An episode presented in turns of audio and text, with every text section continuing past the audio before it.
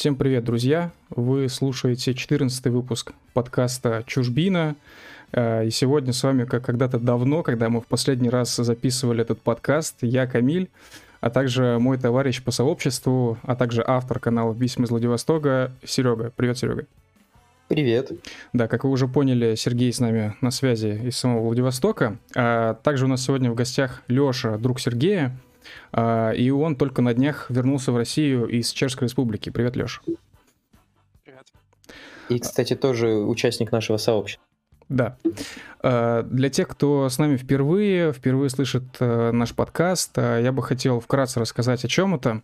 Сказать, что «Чужбина» это подкаст, э, который, ну, который мы задумывали для того, чтобы рассказывать и исследовать э, исторический контекст русской эмиграции, э, годы, которые породили ту самую зарубежную Россию и создали особый пласт русской культуры. И так вышло, что при этом мы посвятили очень мало времени изучению современной иммиграции, и я думаю, что сегодня вот тот самый раз, когда пора рассказать и о ней. И сегодня жизни тысяч э, русских, проживающих в Евросоюзе, в США, Канаде и других странах, подвергаются серьезной опасности, которая исходит в первую очередь от граждан Украины по понятным причинам. И многие из них вынуждены эвакуироваться в Россию. А Алексей как раз один из тех, кто вот на днях вернулся из России в Чехию через Сербию. И сегодня он нам расскажет, как же обстоят дела на той самой чужбине. Собственно, вот на этом моменте, я думаю, э, пора передавать слово Лёше. А, Лёша, расскажи немножко о себе, как вообще ты оказался там, и почему ты вернулся сюда назад, и чем ты занимался там в Чехии.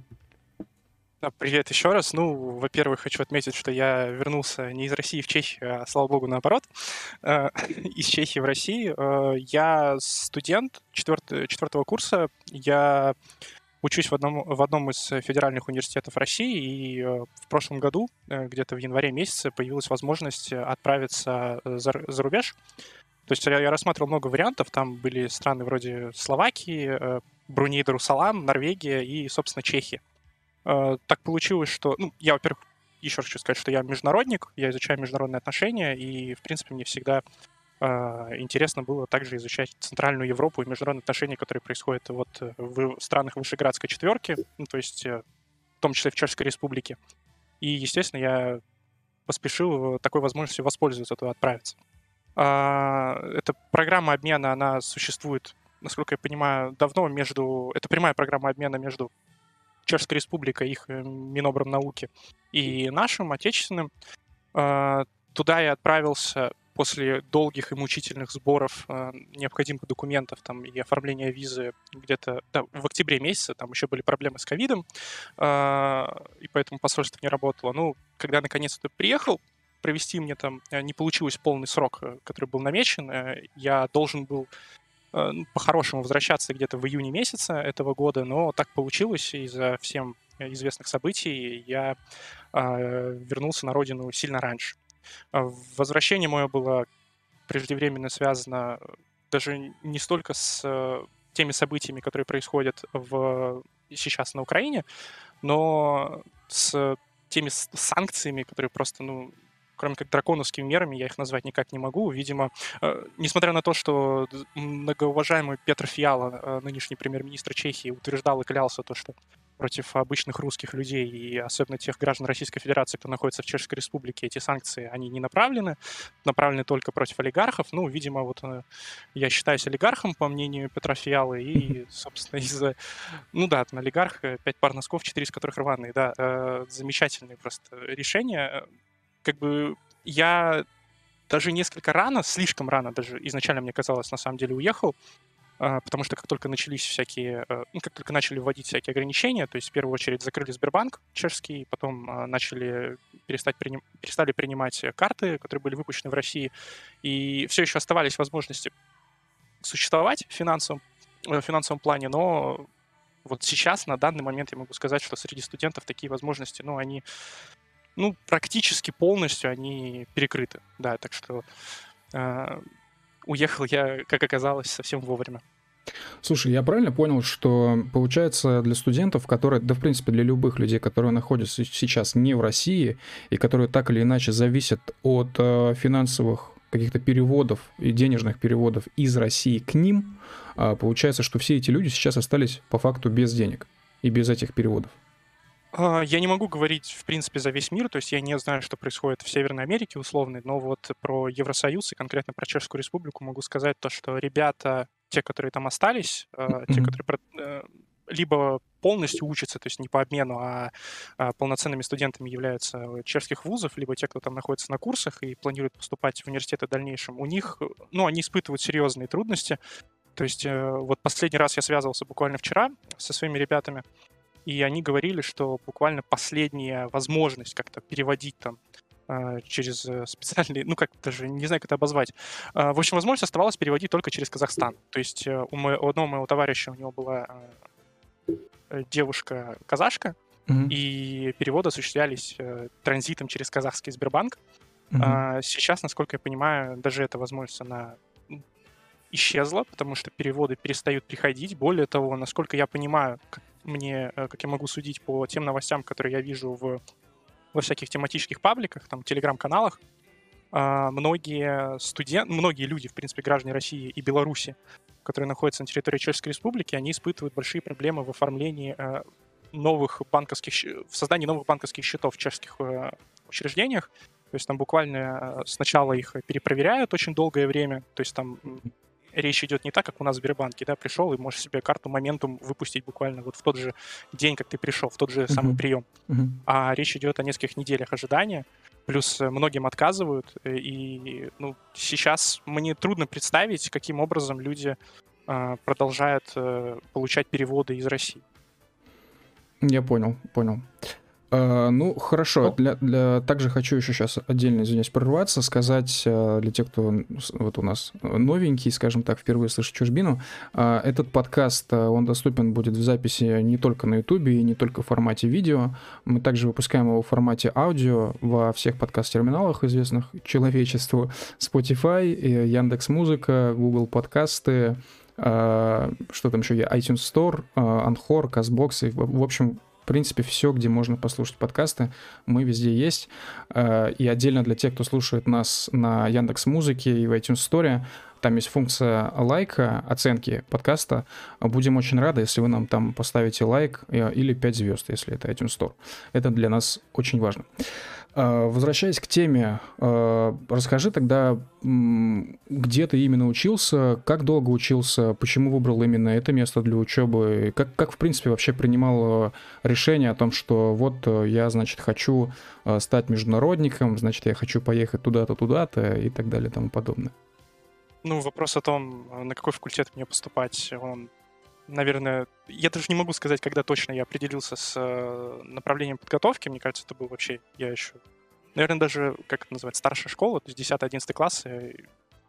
Даже до этого момента я уже определился, что у меня очень хорошо идут языки иностранные, и, в принципе, мне интересны гуманитарные науки. Поэтому я вот... Э, к тому же я всегда как-то мыслил э, государственническими категориями, поэтому очень долгое время э, мечтал о работе в МИДе, поэтому вот э, именно по этой причине я э, решил поступать на международные отношения. А что касается выбора чешских вузов, то нам предоставили, ну, в рамках этой программы обмена, которая сейчас существует, э, или уже не существует, я, кстати, даже не знаю, продолжает ли она функционировать или нет, э, нам были доступны для выбора все государственные вузы э, Чешской Республики для, гум... для студента-гуманитария по факту выбор, если, опять же, речь идет о выборе достойного учебного заведения, там выбор заключается в а, определении одного из трех вузов, то есть это либо Пражский уни... университет Карла IV, mm-hmm. Карла Великого, а, либо это университет Масарика в Брно, ну или же вот мой а, университет Палацкого в Воломоуце. Я определился с Палацким, потому что предварительно я проконсультировался с некоторыми своими друзьями, кто уже обучались в Чешской Республике, кто либо закончил там, э, уже получил образование, или же только сейчас его получает, и мне все как один говорили о том, что самая сильная литологическая школа, она, э, несмотря на все отзывы и там, хвалебные оды, которые дают э, университету Карла Великого, она все же стоит в Аламоуце. А, плюс мне в принципе, всегда очень нравилось изучать объектом моих исследований, статей и там, всяких курсовых работ всегда были силы специальных операций. Mm-hmm. Мне интересно было изучать именно феномен сил специального назначения, операциях. И Аламоутс был мой выбор в том числе и по этой причине, потому что рядом с городом стоит э, единственное подразделение специального назначения армии Чехии. Там небольшой, буквально в 20 километрах от Аламоутса стоит э, город э, Пшеров. И нет, наврал, не Пшеров, а Простеев. Mm-hmm. Вот, и в Простееве стоят, стоит 601 скупи... 601 отряд специального назначения имени генерала Маравца, поэтому вот так, так сложилось, и, собственно, выбор мой пал на Аламоутс.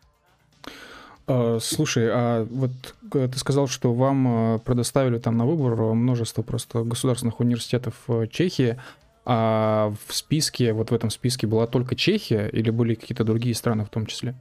Да, я уже упомянул, э, это программы прямого обмена, они mm-hmm. осуществляются э, организацией, я боюсь сейчас напутать название, что-то интеробразование, сайт mm-hmm. у них вроде интерфизика, это подведомственная подведомственное агентство Миноборнауки России, mm-hmm. и ежегодно там на выбор э, предоставляют э, целый большой список стран, но вот в моем случае на тот момент, когда я э, определялся с выбором страны, у меня было четыре опции.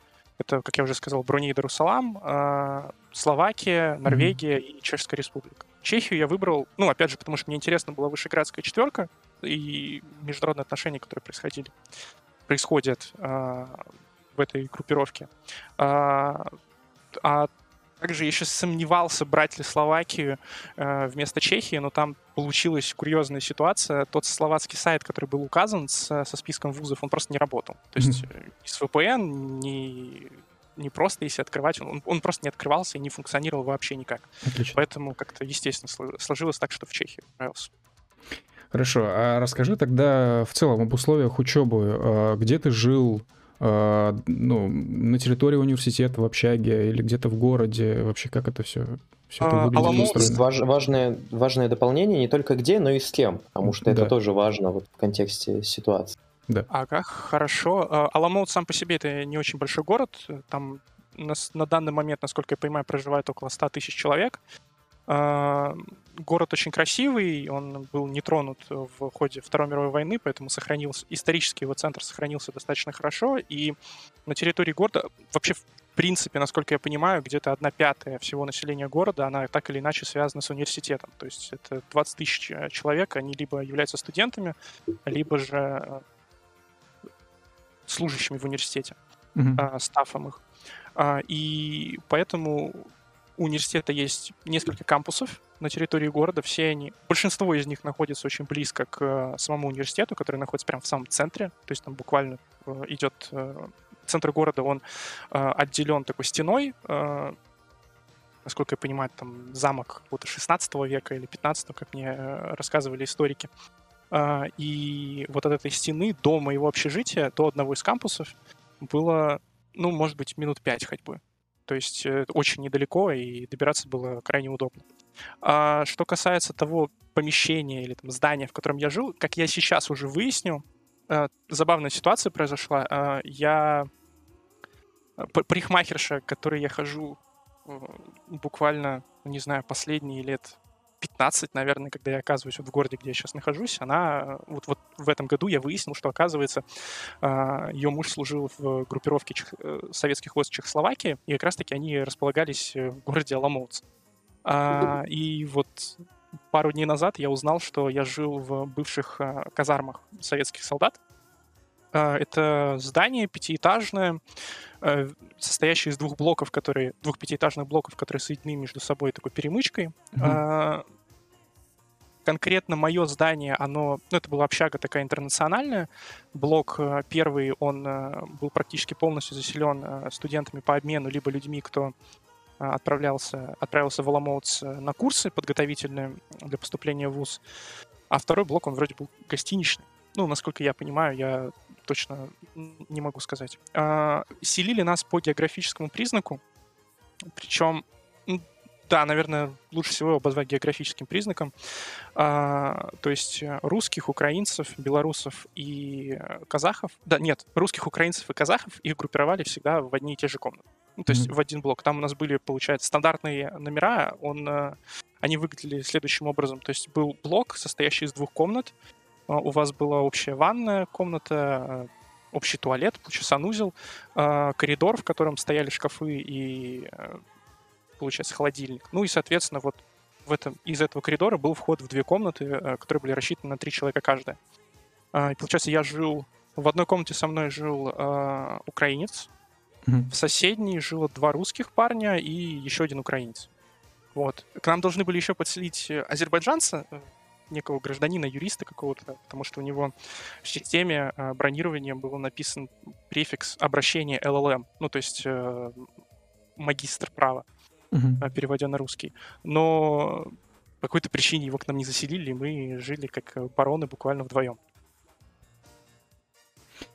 Хорошо, а вот смотри, я тоже какое-то время учился за рубежом, мы вот жили примерно так же, по, у нас распределяли по географическому принципу, вот, я не знаю, рассказывал, не рассказывал, но там я несколько месяцев учился в США, и у нас там был тоже такой как бы кампус, и на территории кампуса были общаги для иностранцев, соответственно, у нас был один дом чисто вот под русскими, все были наши, а, ну, так получилось, что я это, ну, ездил учиться еще когда был в школе, соответственно, в основном-то были все школьники из моей школы, которые, собственно, поехали по этой программе, вот, ну и был один еще парень из Владивостока.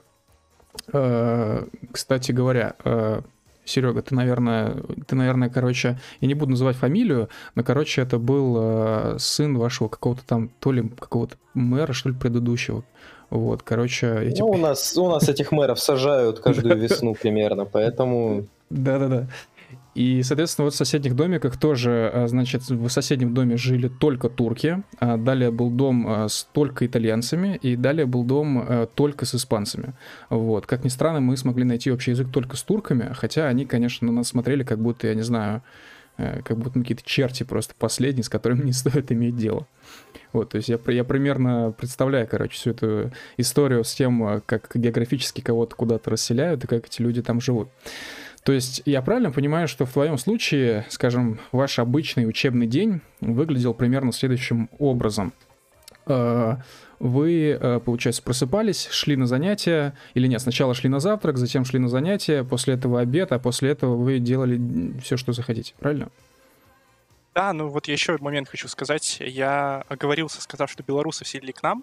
По mm-hmm. какой-то причине белорусы считались, видимо, европейцами западными, и их э, помещали всегда в комнаты с э, другими европейцами. И у нас, да, у нас еще момент про географический признак. У нас был, получается, коридор русскоязычный, на нашем этаже, а соседние коридоры, они тоже так вот как-то географически располагали. Соседний коридор был латиносов, то есть там итальянцы, португальцы, а, испанцы.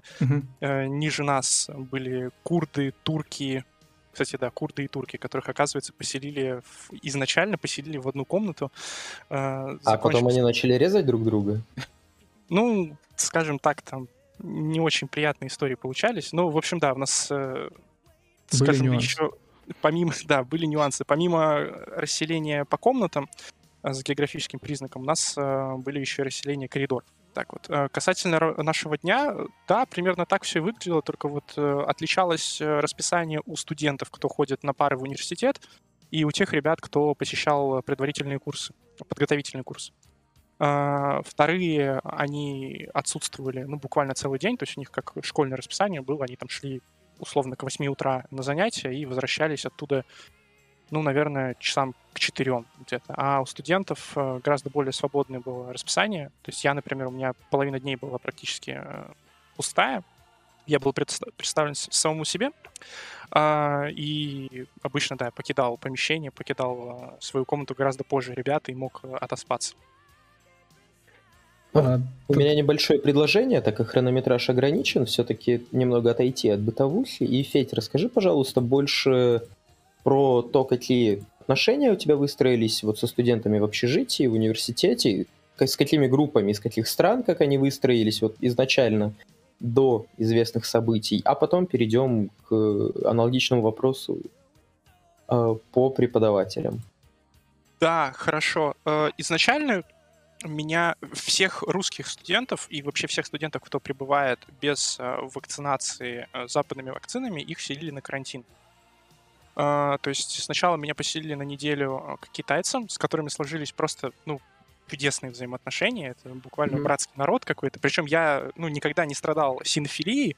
Более mm-hmm. того, даже мог себя назвать в какой-то степени синофобом, но вот эти ребята полностью мои какие-то э, ну, предубеждения развеяли. Это были настоящие роботы, какие-то дружелюбные, там буквально китайцы сидели за уроками там, с 9 утра до, на карантине с 9 утра до 4 вечера э, беспрерывно. И с ними были очень пр- прекрасные взаимоотношения, несмотря на то, что у нас присутствовал не просто языковой барьер, а мы буквально на, на э, одних и тех же языках, у нас общих языков не было. То есть мы общались через переводчик, э, через Google Translate, э, я там переводил с английского на китайский, они мне с китайского на английский. А, когда меня заселили через неделю к, получается, в мою комнату постоянную, все было более-менее хорошо. То есть я не могу сказать, что у меня сложились какие-то... Ну, у меня были конфликты с ними. А, ребята очень классные, достойные. Изначально мне показались вообще такими легкими на подъем заводными а, парнями. Э, что украинцы, что русские. С одним из украинцев э, я так вообще там, ну, не могу сказать, что очень часто, но часто достаточно. И там в кс мы с ним гоняли, и э, гулять мы выходили. А со своим соседом у меня, в принципе, теплые отношения сложились. Мы очень, ну, буквально каждый вечер там могли э, разговоры вести, какие-то задушевные беседы, там, до ну, прям вообще до петухов. а-ля Стантос, как вы испанцы сказали. А, что касается других а, национальностей, то с ними было все сложнее.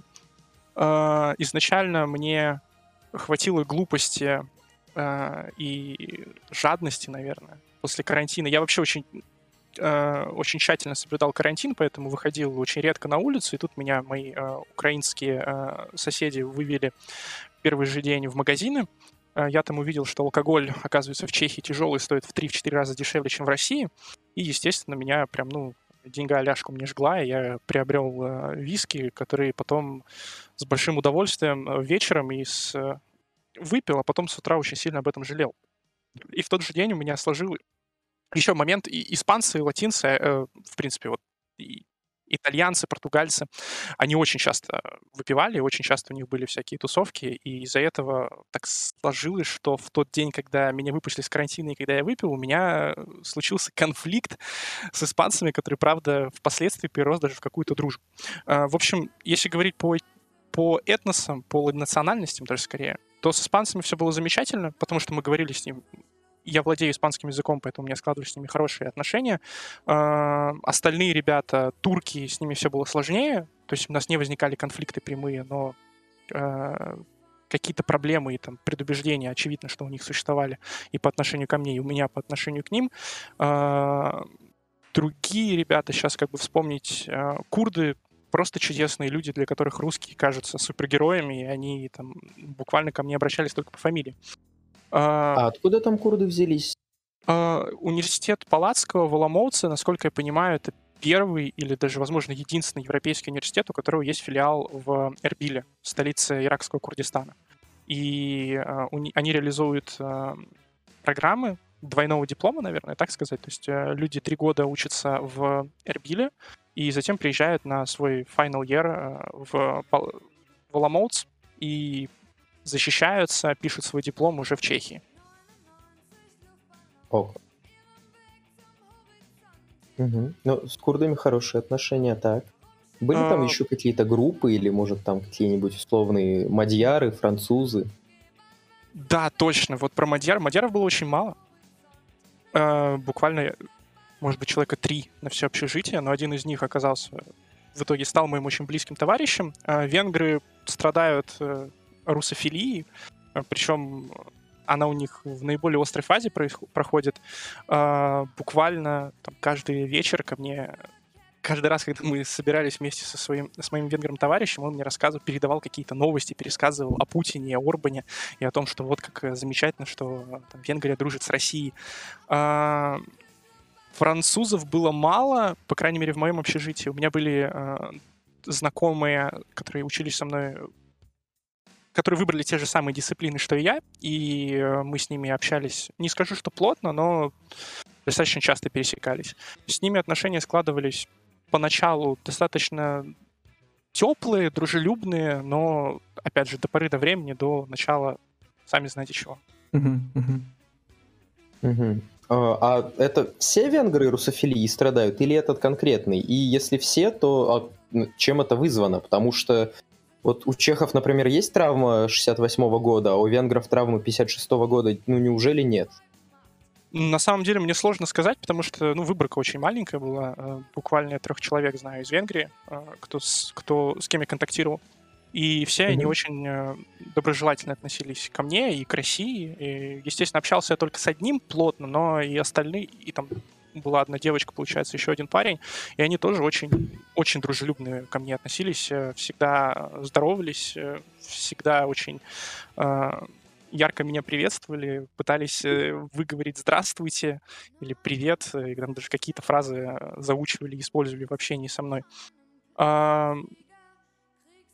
Чем это вызвано, мне сложно сказать. На самом деле, единственное, что я могу здесь добавить, это то, что с чехами все весьма неоднозначно. Наверное, как и вообще с любыми другими э, народами и их отношением к другим народам. Э, среди чехов, особенно Аламоц находится в Моравии, а это ну, традиционно русофильская территория, насколько mm-hmm. я понимаю. И сам Франтишек Палацкий, в честь которого был назван университет, он э, был славянофилом. Я не могу назвать его человеком, кто очень сильно любил Россию, потому что, ну, во-первых, ну, там было множество э, факторов, которые повлияли на его такое нейтральное или холодное даже отношение к тогда еще империи. Э, но в целом даже в университете относили, чехи относили, можно их отношения и, в принципе, их сгруппировать там в три большие э, группы. То есть 20% э, страдали откровенной русофобией, то есть они, ну, буквально считали меня не, рус, не рукопожатым. Э, где-то 60% было все равно. Они ценили меня просто, оценивали меня с э, общечеловеческих позиций, а еще 20% опять же были очень яркими русофилами, и особенно это заметно было среди тех, кто как иностранные изучали русский язык, ну или кто специализировался по, э, в изучении России. Э, советология или криминология, кремлинология сейчас это называется, не могу сказать, но, в общем, эти ребята, большинство из них, я бы сказал, бы 90% они доброжелательно относятся к России и русским. Э, когда я ездил в Чехию, значит, я там, ну, как бы с гидом ходил по Праге, вот, ну, с большой группой русских туристов, и он нам сказал такую вещь, он сказал, знаете, а, многие чехи благодарны а, русским за то, что они освободили Прагу от нацистов, но не Красной армии, а власовцев. Это правда так? Есть такое вообще там? Я не могу сказать, что чехи как-то по-особенному относятся, как-то разделяют отношение свое к Советскому Союзу, к советским солдатам или к русским. Более того, я был очень сильно удивлен, когда узнал, что заметил, что э, многих, скажем, представителей из э, стран бывшего СССР, они всех назыв... они называют русскими, и я не могу сказать, что это вообще я даже, я, я не встречал человека, кто бы мне рассказывал про Власова, про освобождение им Праги, и вот э, в диалоге со мной это упоминал. И даже что касается освобождения э, советскими солдатами и русскими солдатами Чехии от э, э, нацистов, я вот могу привести пример, что отношения очень неоднозначны. Да, они, а, они не говорят об этом на каждом углу, но вот в Аламоуце стоит памятник, он достаточно большой, это такая большая стелла, э, которая стоит в парке, э, и ну так скажу, у меня было, я завел себе привычку, что я, я очень часто гулял по городу и э, также достаточно часто проходил мимо этого места, и я постоянно вынужден был прибираться за вот этими чехами, кто облюбовали это место как, ну, такой вот площадь для проведения питейных мероприятий. И даже у меня был случай очень странный. Как-то я вышел побегать, пробегал как раз-таки по парку, где стоит Стелла, и заметил, что там э, находился, ну, назовем его молодой человек, этот джентльмен распивал э, спиртные напитки и, ну, вел себя как-то антисоциально. И очевидно было его, было его девиантное поведение вот около Стеллы. И я сначала не обращал на это внимания, но затем, когда я увидел, что этот человек собирается, ну, как по культурнее это выразиться, ну, испражниться рядом с памятником, я решил подойти и как бы сказали э, в моем городе спросить с него за mm-hmm. это. А, попытался сначала с ним объясниться по-чешски, ну, на каком-то примитивном уровне я тогда уже им владел.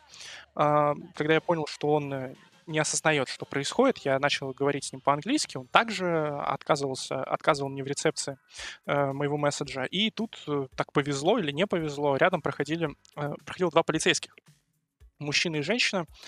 Э, я их к себе подозвал, я знал, что они должны владеть английским языком, э, как правило и объяснил им ситуацию, рассказал о том, что ну вот, здесь этот человек вот э, занимается непотребством, и чехи, ну, они очень вяло к этому отнеслись, несмотря на то, что, ну, некий вандализм, если можно так назвать, он был очевиден.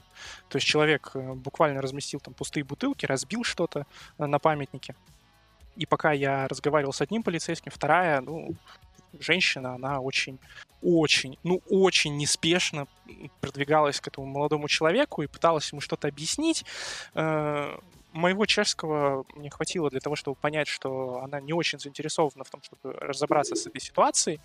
И, и ну, в целом я просто когда меня другой полицейский спросил, а почему меня, собственно, это волнует, почему, что мне сделал этот памятник, и как бы, какое отношение вообще я к нему имею, и мне показалось это просто кощунством, потому что в любом случае, на мой взгляд, любой памятник, любой объект культурного наследия, он обязан а, оберегаться государством. А, и чехи, ну, чешская полиция так, видимо, не считает. И в итоге они с этим человеком так ничего ему не сделали. А, и даже попросили меня, собственно, покинуть эту территорию для того, чтобы ну, в избежание конфликта. Естественно, я после того, как мой диалог с полицейскими закончился, я туда вернулся, ну и уже разговаривал, решал вопрос с этим э, джентльменом самостоятельно. Ну вот, это как отношение чехов, э, по поводу отношения чехов к советской армии, к русским и ко всему в целом. Я не могу сказать, что это э, была конкретно неприязнь со стороны полицейских по отношению к памятнику и к русским людям, но в целом мне показалось, что вот именно потому, что они поняли, что я русский, э, они так холодно отнеслись к моей просьбе.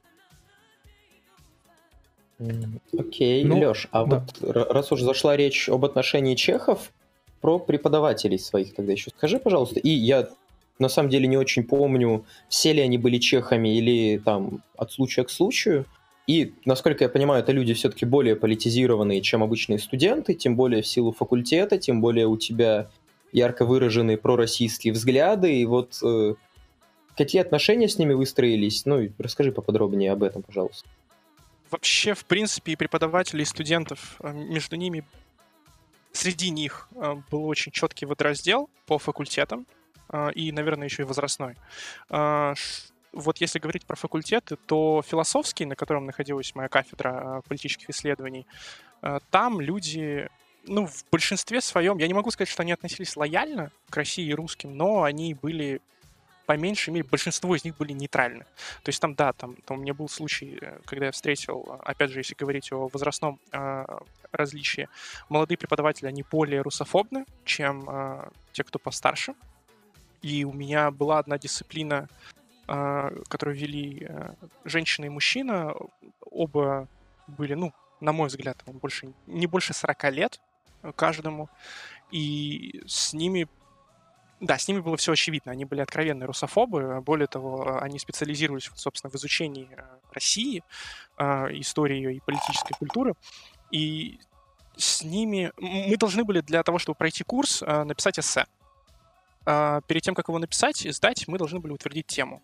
Я изначально предложил тему российской гуманитарной интервенции в Грузии, потому что я даже использовал такую формулировку, поскольку это, это был предмет э, разрешения конфликтов. Мы там изучали методологию а, дипломатических э, и там военно-политических мер по а, разрешению, собственно, конфликтов. И вот то, что происходило в 2008 году, полностью попадало под определение, которое нам дали в учебнике.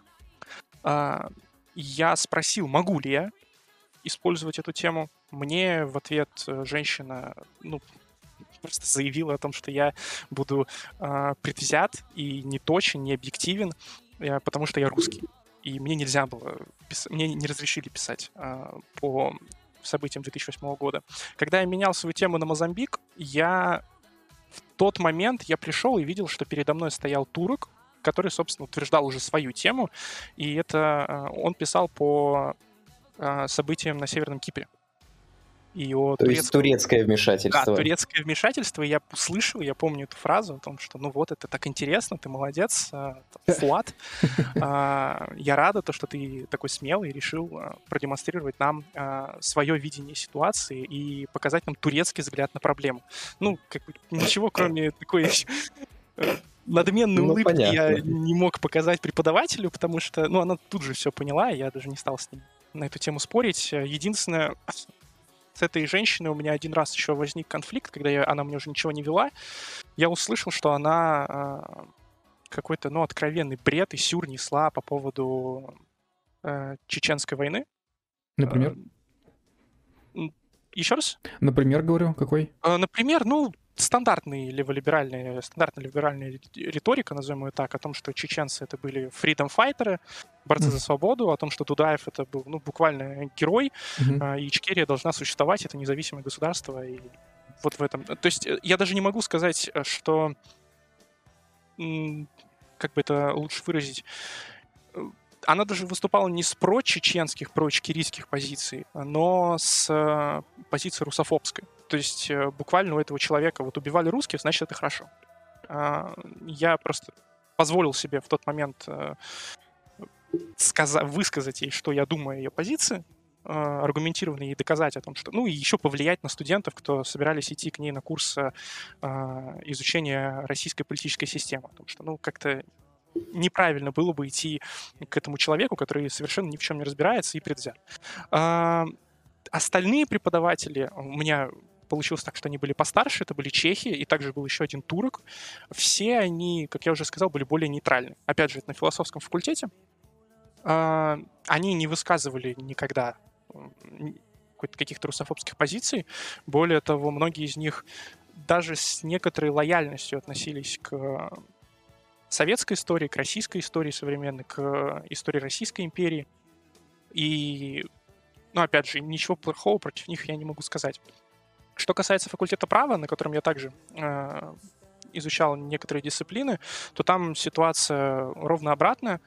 Э, большинство преподавателей откровенные русофобы, и причем они даже свою позицию никак, ну, грубо говоря, э, если взять какой-нибудь курс международного публичного права или международного уголовного права, то большинство из них даже никак с юридической точки зрения свою позицию не обосновывали. Они просто говорили то, что вот, вот Россия что-то сделала, это неправильно.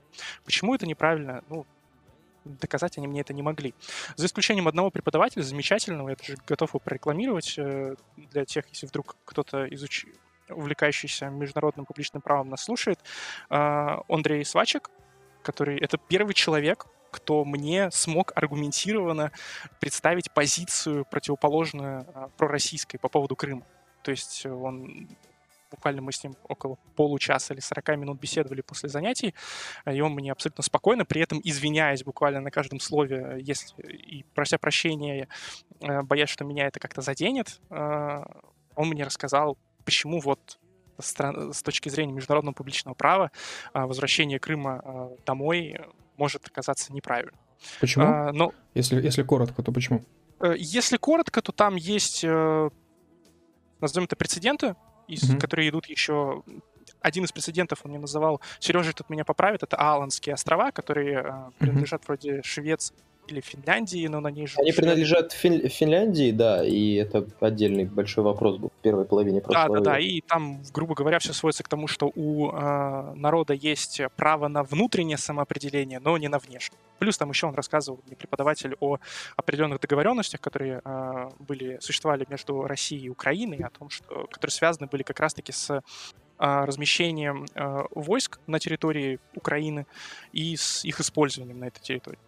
Вот. Но там, опять же, в конце своего спича он мне сказал, что это вопрос с возвращением Крыма, он исключительно политический, а не юридический, и даже Международный суд ООН э, до сих пор своего решения не вынес по этому вопросу. Слушай, вот еще такой вопрос. Э, у меня как бы юридическое образование тоже, мне тоже международное право было интересно. Вот чисто мой личный такой персональный интерес в вопросе определения, самоопределения. Что значит внутреннее и внешнее? То есть в смысле, э, представим, мы народ, Э, на острове, полуострове, неважно. А, и мы э, говорим, значит, мы не украинцы, мы русские. Это значит внутреннее самоопределение, да? А если мы Нет. говорим, что мы хотим присоединиться к России, значит, это внешнее, или как? Да, да, именно так. То есть он мне объяснял, а, что вот те же Аланские острова не могут выбить себе автономию и самим решать, какой язык им изучать, а, каким языком пользоваться в документообороте и так далее, но mm-hmm. вот выйти из состава Финляндии и присоединиться к Швеции у них э, такого права нет. Ну, а тогда, раз уж просто мы затронули эту тему, не совсем в тему стрима, но с Аландскими островами просто еще интересно, что финны специально предотвратили все ситуации, э, которые могли бы быть похожи на крымский сценарий. То есть там предоставили все возможные культурные права шведскому языку. Более того, в Финляндии есть такое понятие, как обязательный шведский. По-моему, даже есть одноименная статья в Википедии. Даже поднимался вопрос о том, чтобы заменить обязательный шведский э, в отдельных муниципалитетах русским по выбору. И, по-моему, этот вопрос не был решен положительно. И, то есть, там не то, что на этих островах была культурная автономия у шведов, она была на территории всей Финляндии, потому что как раз финны понимали, что культурном смысле их культура вторична по отношению к шведской, и, собственно, их верха, э, они были шведского происхождения, и, в общем, они шли навстречу шведскому меньшинству и всячески купировали подобные вот возможные сценарии. Это просто к слову о том, почему все-таки это не совсем то же самое, что в Крыму. А, да, хотел бы еще зачитать э, чат на Ютубе а, для тех, кто сейчас нас слушает из Евросоюза или у кого есть друзья в Евросоюзе. И вообще, если, если а, вы столкнулись с какими-то сложностями из-за того, что вы русский и ну, очевидно, сейчас находитесь не в России, можете, пожалуйста, описывать свою историю в чате на Ютубе. А я зачитаю то, что нам написали. Э, Дмитрий Петров написал, вернулся в Россию год назад из Чехии. От знакомых сейчас слышу, что при следующем продлении ВНЖ будут тщательно проверять всю историю пребывания в Чехии. А, также он написал, в Чешском аграрном университете в Праге нас распределили по учебным группам, также по географическому признаку. Я из Уссурийска, в группе у меня были ребята из Дальнего Востока, Сибири и две чешки. Да, и он уточнил, что 6 лет учился, вы уж меня простите, мой чешский, я его не знаю, он учился в чешские зем... Земедельский унивил, вот это что-то такое, короче. В общем, чешский земедельский университет, я назову это так. А, да, и также он еще добавил, Насчет э, чеченцев я тоже хотел сейчас сказать. Он написал, в Праге много бизнесов держат чеченцы. Э, Пражский, Пражский аэропорт, например. При этом чехи их считают именно русскими. И да, я хотел добавить, немножко откатиться назад, э, то, что мы тут упомянули чеченцев, я нахожу странным, то, что кто-то, в принципе, вообще в, ну, в Европе может рассматривать их как freedom файтеров, а туда его как герои, и вот это все потому что, блин, ну, Чехия не так далеко находится, например, от той же самой Австрии. В Австрии, в Вене конкретно, есть э, проблема. Проблема, которая возникает между чеченцами и албанцами. И что те, что другие, э, очень, скажем, популярно показывают э, на своих действиях, что это не, ну, скажем так, э, если поставить русского рядом с албанцем и чеченцем, то я думаю, адекватный человек поймет, что русский это совершенно не то, и он будет себя вести ну, нормально. А чеченцы с албанцами, они обычно очень часто перестреливаются ну, прямо в Вене, прямо на улице средь бела дня, буквально в смысле стреляют из стволов друг в друга, и это как бы считается, ну, такой, э, как бы новой нормой э, современной Австрии.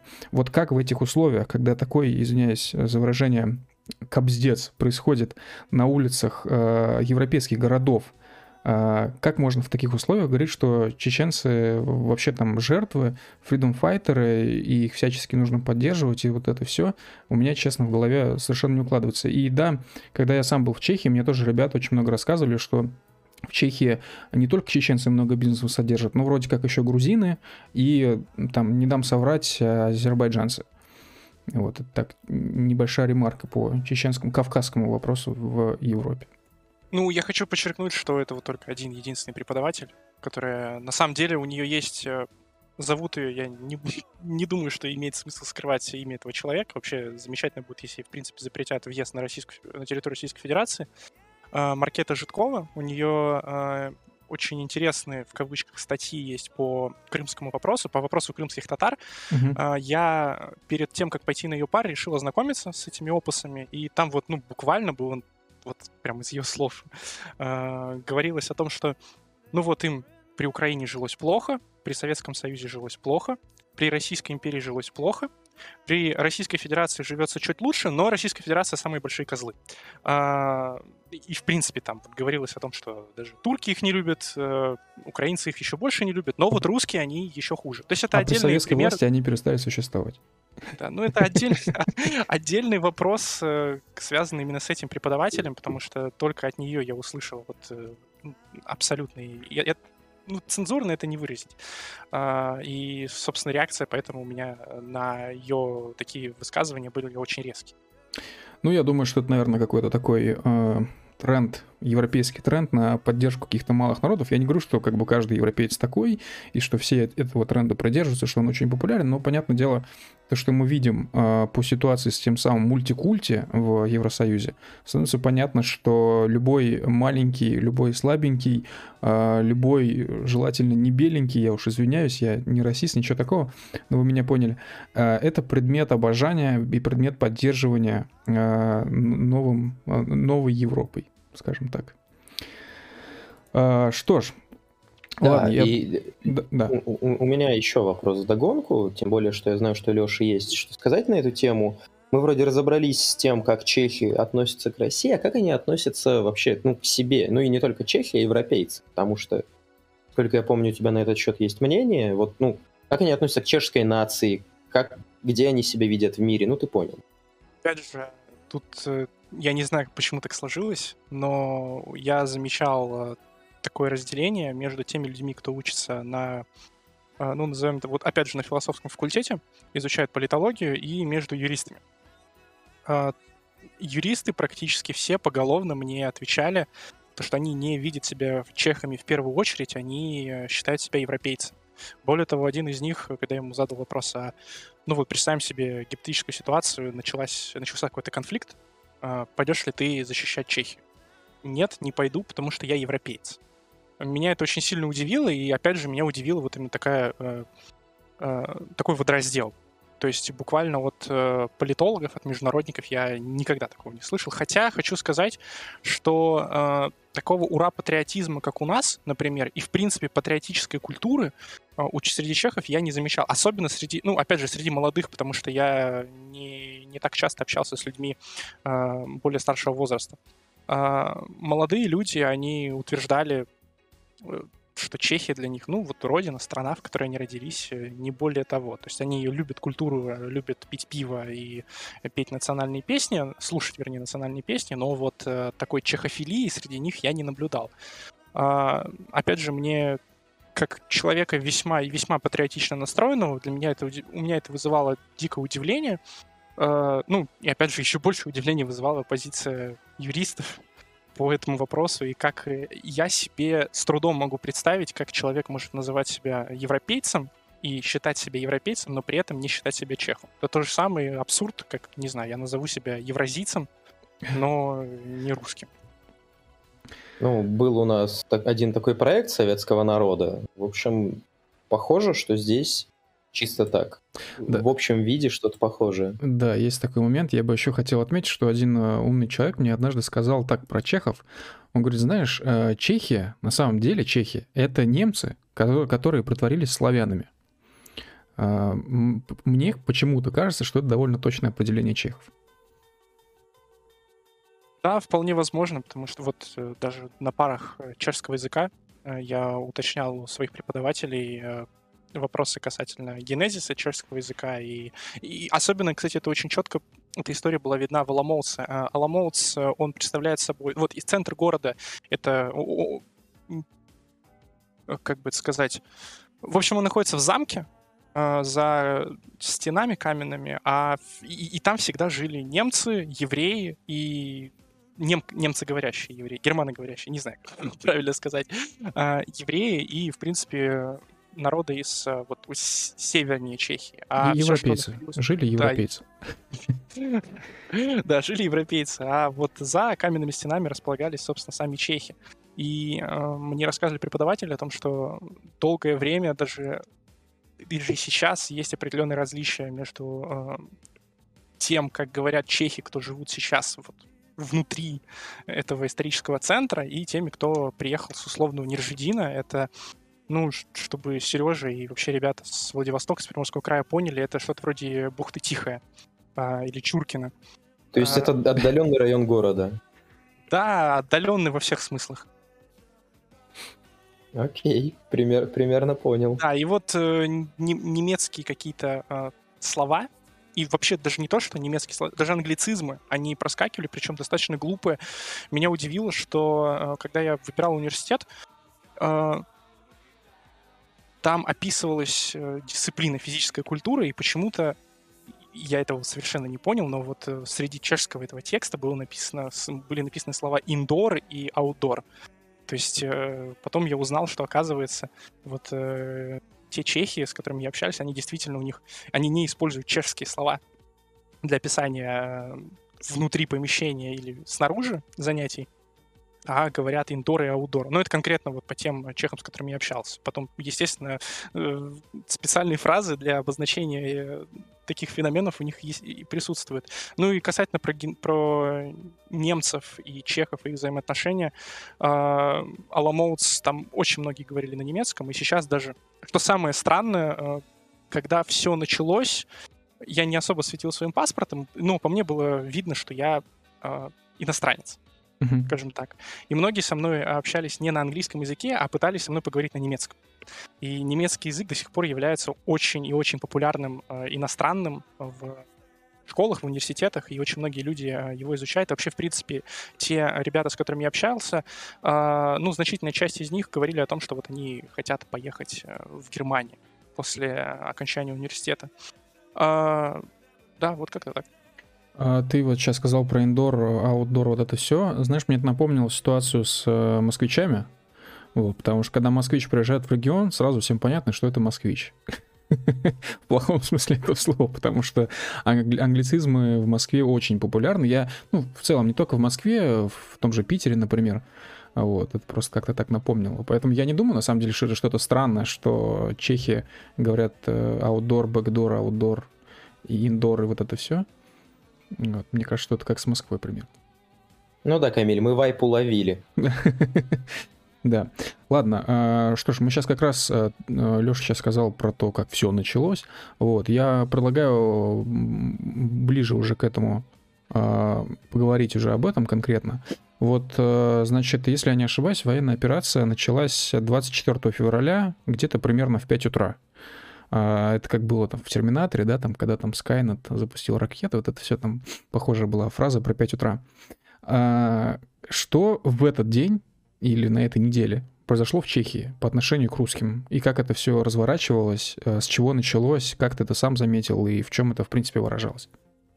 В тот момент я готовился к да, я готовился к э, одному мероприятию, поэтому я находился практически все время э, в общежитии и общался, контактировал практически все, все свое свободное время и все время с, э, с своими соседями, с украинцами и русскими. И я очень хорошо помню момент, когда это было 22, наверное, февраля, и вроде бы это была среда, если мне не изменяет память. Среда 23 было значит, это был вторник. Просто я помню в тот день, э, каждую среду испанцы и латиносы, они очень активно отмечают какую-то, видимо, какая-то своя традиция выходить в среду и выпивать. И я помню, что я смотрел э, выступление Владимира Владимировича по признанию э, ЛДНР, их независимости и, соответственно, подписанию вот этих вот двусторонних соглашений с ними. Я смотрел вместе со своим соседом в прямом эфире. Вот мы сидели и очень внимательно просто вкушали каждое слово, а, которое было испущено нашим лидером, а, тогда, ну, как все были, не сказать, что шокированы, потому, грубо говоря, русские понимали, к чему все ведет. То есть среди россиян я замечал, что периодически проскакивали фразы о том, что ну вот сейчас скоро все начнется, тем более у многих были знакомые, кто являлись на тот момент военнослужащими и поступали так или иначе какие-то инсайды о том, что вот ребята находятся в Белоруссии, вот там они там, в Белгородской области, А, и настроение было у всех, ну, украинцев очень подавлено. Я помню, что как раз-таки с 22 февраля а, мы перестали общаться между собой активно. То есть до этого представьте себе ситуацию, все соседи, все там ребята, кто жили в одних комнатах, а, они очень активно взаимодействовали друг с другом, а вот после 22-го, после речи президента, они, мы все перестали друг с другом какие-либо интеракции осуществлять. То есть буквально это точно я помню, что был первый день, когда я со своим соседом не говорил, не разговаривал вечером. Мы просто легли спать, и в тишине я понимал, что ни он, ни я не могли уснуть, и мы в тишине просто смотрели в потолок и пытались прокручивать у себя все это в голове. Но 24 числа... 24 числа было все еще обострилось, еще более обострилось, и э, уже в тот день, э, скажем, уже утро, утром по пробуждению начались первые, не назову это стычками, но некие вот конфликты, вскрылись все эти предубеждения, которые были у украинцев по отношению к нам. И в первую очередь я хочу сказать, что а, агрессии со стороны русских по отношению к украинцам не было вообще никакой. Mm-hmm. То есть более того, а, напротив нас жили, получается, девочки, а, и они друг друга поддерживали. То есть я точно помню, что выходили, я тогда вышел покурить в коридор, и я заметил, как э, стоит целая компания э, девушек, которые успокаивали украинку с Северодонецка. Э, агрессии со стороны русских или какой-то пассивной или активной не было абсолютно никакой. А вот со стороны украинцев, ну, уже в тот день последовали определенные действия или, скажем, бездействия, и отношения нормальные уже выстраивать было очень трудно. А, практически сразу же некоторые украинцы начали постить всякие, ну, откровенно там ужасные какие-то отвратительные истории, вскрылось, вскрылся весь их, ну, не побоюсь этого слова, нацизм. То есть и до этого это было видно, э, что меня очень сильно удивило. Вот эта девочка Северодонецка, но она была полностью за украинкой, и она ну, я даже не знаю, как еще это точнее выразить, она была полноценной украинкой, и даже к ней до, собственно, всех этих, э, до операции, до ее начала отношение было весьма снисходительным. То есть я не могу сказать, что ее там называли уперменшем, недочеловеком и так далее, но вот такие предубеждения, они были очевидны. А, и они, естественно, напрягали, пугали, но вот после 24-го вскрылось абсолютно все. А, люди стали, многие... Э, друзья друзьям ничего не говорили. То есть это все перешло э, в, конкретно, в моем случае, в первое время перешло в интеракции в Инстаграме, в Телеграме. И я видел то, что какие истории постят э, вот эти товарищи украинские. Э, я видел, что они публикуют, и, ну, это, ну, это откровенно нацизм был. То есть э, я даже себя, знаете, до поездки в Чехию, до вот этих событий, я считал себя, ну, назовем это очень... Я считал, что очень консервативных взглядов, так это назовем, но вот вернувшись и а, очутившись в этой атмосфере, поняв и увидев, что вообще происходит вот с одним восточноевропейским народом, я понял, что ну, ни черта я не такой консервативный и вообще на самом деле очень-очень либерально отношусь к... Э, даже та моя позиция жесткая, как мне казалось, оказалась исключительно либеральной по сравнению с э, украинцами. Общение, повторюсь, практически полностью прекратилось. Ребята, ну, то есть даже до «привет пока» не доходило. А, со своим соседом, с которым я очень душа в душу жил а, до этого, мы, ну, просто перестали разговаривать. Даже не здоровались. То есть даже mm-hmm. до буквально там приятного аппетита мы друг другу не желали. И старались а... находить...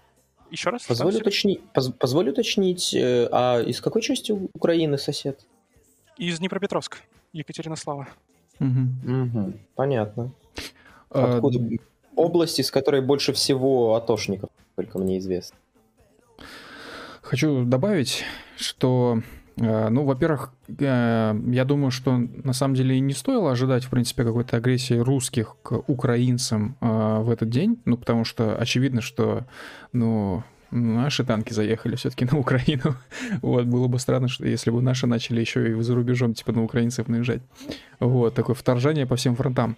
Это первый момент. Второй момент. Э, вообще, в целом, я соглашусь, точнее, не то, что соглашусь, хочу заметить, что я, э, ну вот, самое типичное, да, где чаще всего встречается русский и украинец. То, то есть прям такой украинец, прям настоящий.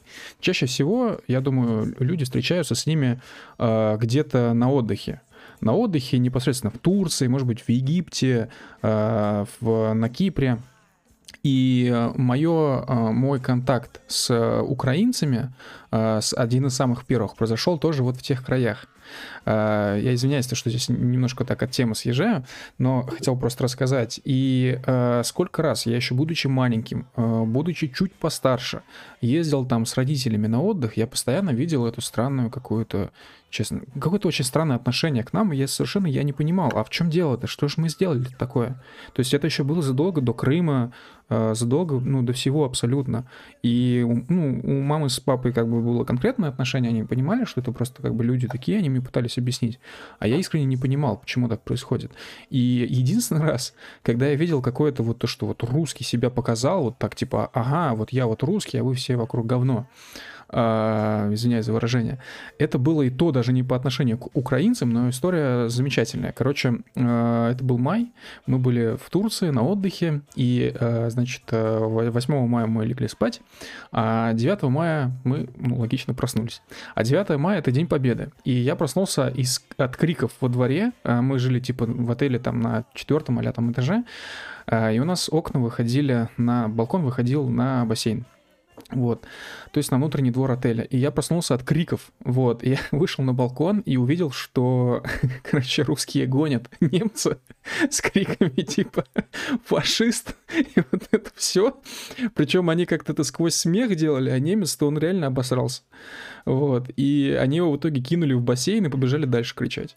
Вот. Это был единственный раз, когда я видел какое-то странное, абсолютно неадекватное отношение, такое, знаешь, типа ксенофобское у русских по отношению к остальным. Вот. А чаще всего я его, естественно, замечал от э, украинцев по отношению к русским. Вот. Какое-то такое, не знаю, как будто, короче говоря, у, у украинцы это такие принцы и принцессы, вот, а русские это холопы. Вот я, я бы так назвал, на самом деле.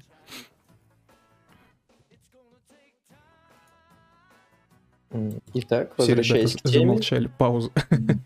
Ну, а, а, а что тут добавишь? Ну да. Ну ладно, продолжай, да. Да, продолжая, что происходило дальше. Ну и касательно э, поведения русских, ну просто, не знаю, я до операции встречал э, россиян, кто, да и я сам грешил этим, кто достаточно ну, с предубеждением относился к тем же туркам, особенно под влиянием э, всяких э, под влиянием алкоголя, назовем это так. А, но это все переходило в шуточную форму, и, знаете, такой вот э, юмористический обмен а, оскорблениями шаблонными и клишированными, и в конце мы всегда братались. И меня это удивило, что даже когда началась операция, а, никто, кроме украинцев, по отношению к русским именно в общежитии негативно не стал относиться. То есть э, испанцы, итальянцы, все вот эти ребята, несмотря на то, что они носили, там такая традиция началась, не знаю, продолжается ли она сейчас, или э, чехам уже это надоело, но они носили э, вот эти вот жовто-блакитные ленточки у себя на верхней одежде. Э, и несмотря на то, что ходили там испанцы на митинги, ходили там, кричали то, что вот такие-то, такие-то плохие э, э, русские солдаты, в любом случае никакого негатива в свой адрес я не получал. Более того, я видел поддержку и эта поддержка, насколько я понимаю, на данный момент даже продолжает поступать от э, ну, тем ребятам, кто остался, от курдов. Курды, так это вообще буквально случались забавные ситуации. Э, мы все обычно встречались на кухне, э, на кухнях каждого этажа. И я помню, что у моего соседа случился диалог очень интересный с курдом. А, украинец стал а, возмущаться и говорить о том, что вот э, Россия это Россия вторглась, Россия это оккупант, и русские солдаты вообще там недостойны жизни и должны тут же сложить оружие. А Курт очень так стоически ответил, да, вас обманули американцы. Mm-hmm. Просто спокойно и начал объяснять на дикие вопли со стороны украинца а Курт очень спокойно отвечал, то, что ну вот ты можешь нам рассказывать все, что угодно, но мы проходили через то же самое. После, эти, после этих слов в украинском поезде случился сущий кошмар. Да, да, именно так. И более того, еще по поддержке со стороны а, других ребят был другой случай. А, он произошел не на моем этаже, то есть не на русскоговорящем, а ниже. У нас просто как по старой славянской традиции ничего не работало. Микроволновки и духовые печи, они с завидной регулярностью переставали функционировать, и поэтому приходилось мигрировать между этажами, чтобы найти хоть что-то э, работающее. Э, и как-то я зашел на этаж, который был заселен сербами, хорватами, и, получается, тоже там украинцы присутствовали. Э, да, вроде сербско-хорватский какой-то, чешский, mm-hmm. я точно не могу сказать. В общем, грубо говоря, славянский этаж. Mm-hmm. И я увидел просто, ну, картину, которая меня поразила. А, стоял украинец, э, новоприбывший, который э, доказывал... А, кстати, еще один момент. После операции все украинцы из соседних общежитий, они начали тусить у нас. То есть буквально они начали группироваться в такие отряды, да, и чтобы ходить не одному. Видимо, они чувствовали угрозу от 17-летних девочек русскоязычных. Ну, это неважно. А, и вот два украинца стояли и объясняли, гнали испанцам э, про ту же самую телегу, про оккупантов, про э, напавших на них злых русских. Э, тут же встали четыре человека, э, два серба и два хорвата, подчеркиваю, и начали на английском говорить этому украинцу о том, что ну вот мы русские, давай на нас вот нападай. Мы русские, мы оккупанты. Вот доказывай нам то, что мы не правы. Mm-hmm. И при, при этом я не знал то, что я думал, что эти четыре человека — это сербы, но впоследствии я узнал, что вот, опять же, половина из них была хорватами. Причем не сербо-хорватами, а именно вот прям натуральными хорватами из Загреба. Mm-hmm. Абсолютно случайно это узнал, там, спустившись. Э, я часто посещал там спортивный зал у нас в общежитии, и я увидел там девочка, была та, которая, собственно, заявляла чуть ли не громче всех о том, что она русская, э, и у нее была футболка Загребского университета я у нее даже спросил, э, а ты там, ты хорватка? И она меня узнала. Сначала проговорилась то, что там I am Croay, и дальше сказала, нет, я русская. Это было очень смешно и очень так мило, очень тепло вообще. Мы, мы, мы встречали, русские встречали со стороны иностранцев только поддержку, даже со стороны турков. Что меня больше всего удивило, э, когда происходили какие-то конфликты у нас э, между... Начали происходить конфликты между украинцами и русскими уже, так сказать, активная фаза этих конфликтов, турки очень часто вставали на сторону русскоязычных. И русских, в принципе, да. Не русскоязычных. Русскоязычные там были все. Просто, да, отдельные решили показать свою гордость знанием другого восточноевропейского языка в определенный момент. Я бы хотел еще добавить сейчас, э, к нам, возможно, сейчас подключится э, наш друг из Польши, его зовут Генри, э, ну, он сам по себе москвич, просто много лет живет в Польше. Но ну, он подключится не сейчас, через несколько минут, и он тоже расскажет нам, как дела обстоят чуть дальше Чехии, то есть непосредственно в городе... А, Пусть, короче, сам расскажет, в общем, в Чехии. Ой, извините, в Польше. Да, ну ладно, продолжаем. Э, да, говори. Ты что-то хотел сказать? Нет, нет, говори, говори. Да, и турки очень часто... Более того, была еще одна забавная ситуация. У меня в общежитии сейчас, наверное, до сих пор живет палестинец э, с украинскими корнями. Ну, то есть представьте себе вот натурального украинца, да, который говорит по-арабски, по-английски и чуть-чуть-чуть по-русски. И я помню, Собственно, самый острый конфликт произошел, когда я спустился... Да, я возвращался, по-моему, из спортивного зала и увидел выбегающего венгра с бешеными глазами, и который, видимо, искал не меня, но, э, обнаружив, э, решил мне сразу все доложить. Он сказал, что какой случился какой-то конфликт, какая-то драка, э, необходимо срочно подняться и э, внести, так сказать, свой вклад. Э, когда я оказался на нужном этаже, я увидел перед собой следующую картину. Э, стояло две большие группы людей. Э, у стенки стояли курды, которые заслоняли русскую девочку, студентку. Напротив них стояло человек 10. Курдов было человек 5, наверное, или 6. Напротив них стояло 10 украинцев, которые просто, ну, кроме как шакалами, я их назвать не могу. То есть они просто плевались и пытались там вызвать эту девочку, видимо, на дуэль, честную как обычно у них это происходит.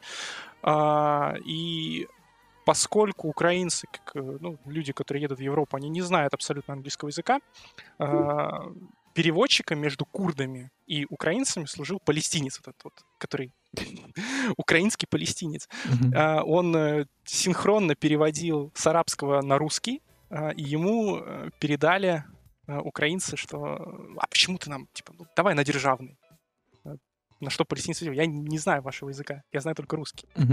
Ему, ему сказали, так ты же украинец.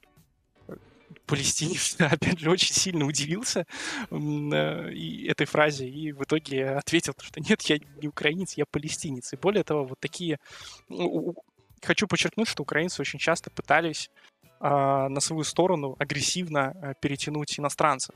То есть они буквально апеллировали к какой-то европейской идентичности и требовали, чтобы условно испанцы и итальянцы, которым на самом деле было абсолютно все равно, они вообще никакой эмпатии не испытывают по отношению к украинцам к, и какой-то э, особой позиции, даже у тех, кто изучает международные отношения и там политологию, кто должен, по идее, интересоваться этим конфликтом, они вообще, у них нет позиции просто. Это, эти люди, э, я был удивлен, они заинтересованы исключительно в распитии спиртных напитков и к вхождении в соседний клуб.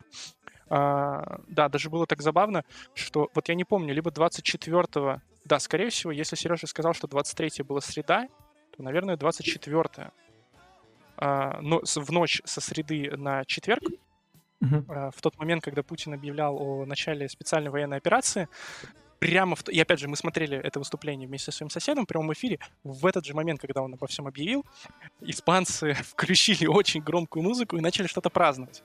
Э, ситуация была очень комичная, особенно когда на следующий день они с очень угрюмыми, грустными лицами подходили ко мне и спрашивали, как же я себя чувствую. Вот. Э, Тебя, испанцы, не украинцев. Да, да, ну, потому что, опять же, подчеркну, украинцев, кто был студентом и кто владел английским языком, там были единицы. Большинство из них, э, я этого не говорил, но сейчас э, расскажу. Большинство из них, и в принципе русскоязычных, они были студенты, они были людьми, кто посещал подготовительные курсы. И поэтому, ну, 99% из них не владело никаким иностранным языком в принципе. Ну, на каком-то настолько... Даже, на, даже английским? Даже английским. Ну, то есть, ну, там на какие-то базовые фразы, которые там потребуются в Counter-Strike, они знали, но как-то донести свою мысль сколько-нибудь сложно они не могли. И поэтому вся интера... все интеракции с русскоязычным населением, так сказать, они проходили практически все через меня. Потому что только я, получается, владел на достойном уровне английским языком и испанским, получается, и поэтому, собственно, с испанками, там, с остальными я общался на их э, языке, и они у меня спрашивали, именно у меня спрашивали мое отношение ко всему и как я себя чувствую. Даже не отношения, нет, они вроде никогда не интересовались этим, а именно как вот я себя она, чувствую. Вот она мягкая сила, учите языки люди. Слушай, а ситуация в городе как при этом была? В городе глобально в университете что, что там происходило? То есть ты то недавно совсем рассказывал про преподавателей русофобов, э, вот это вот все, про довольно посредственное отношение чехов к русским э, в некоторых моментах. Вот они где были? В какой стороне этих координат? В украинской.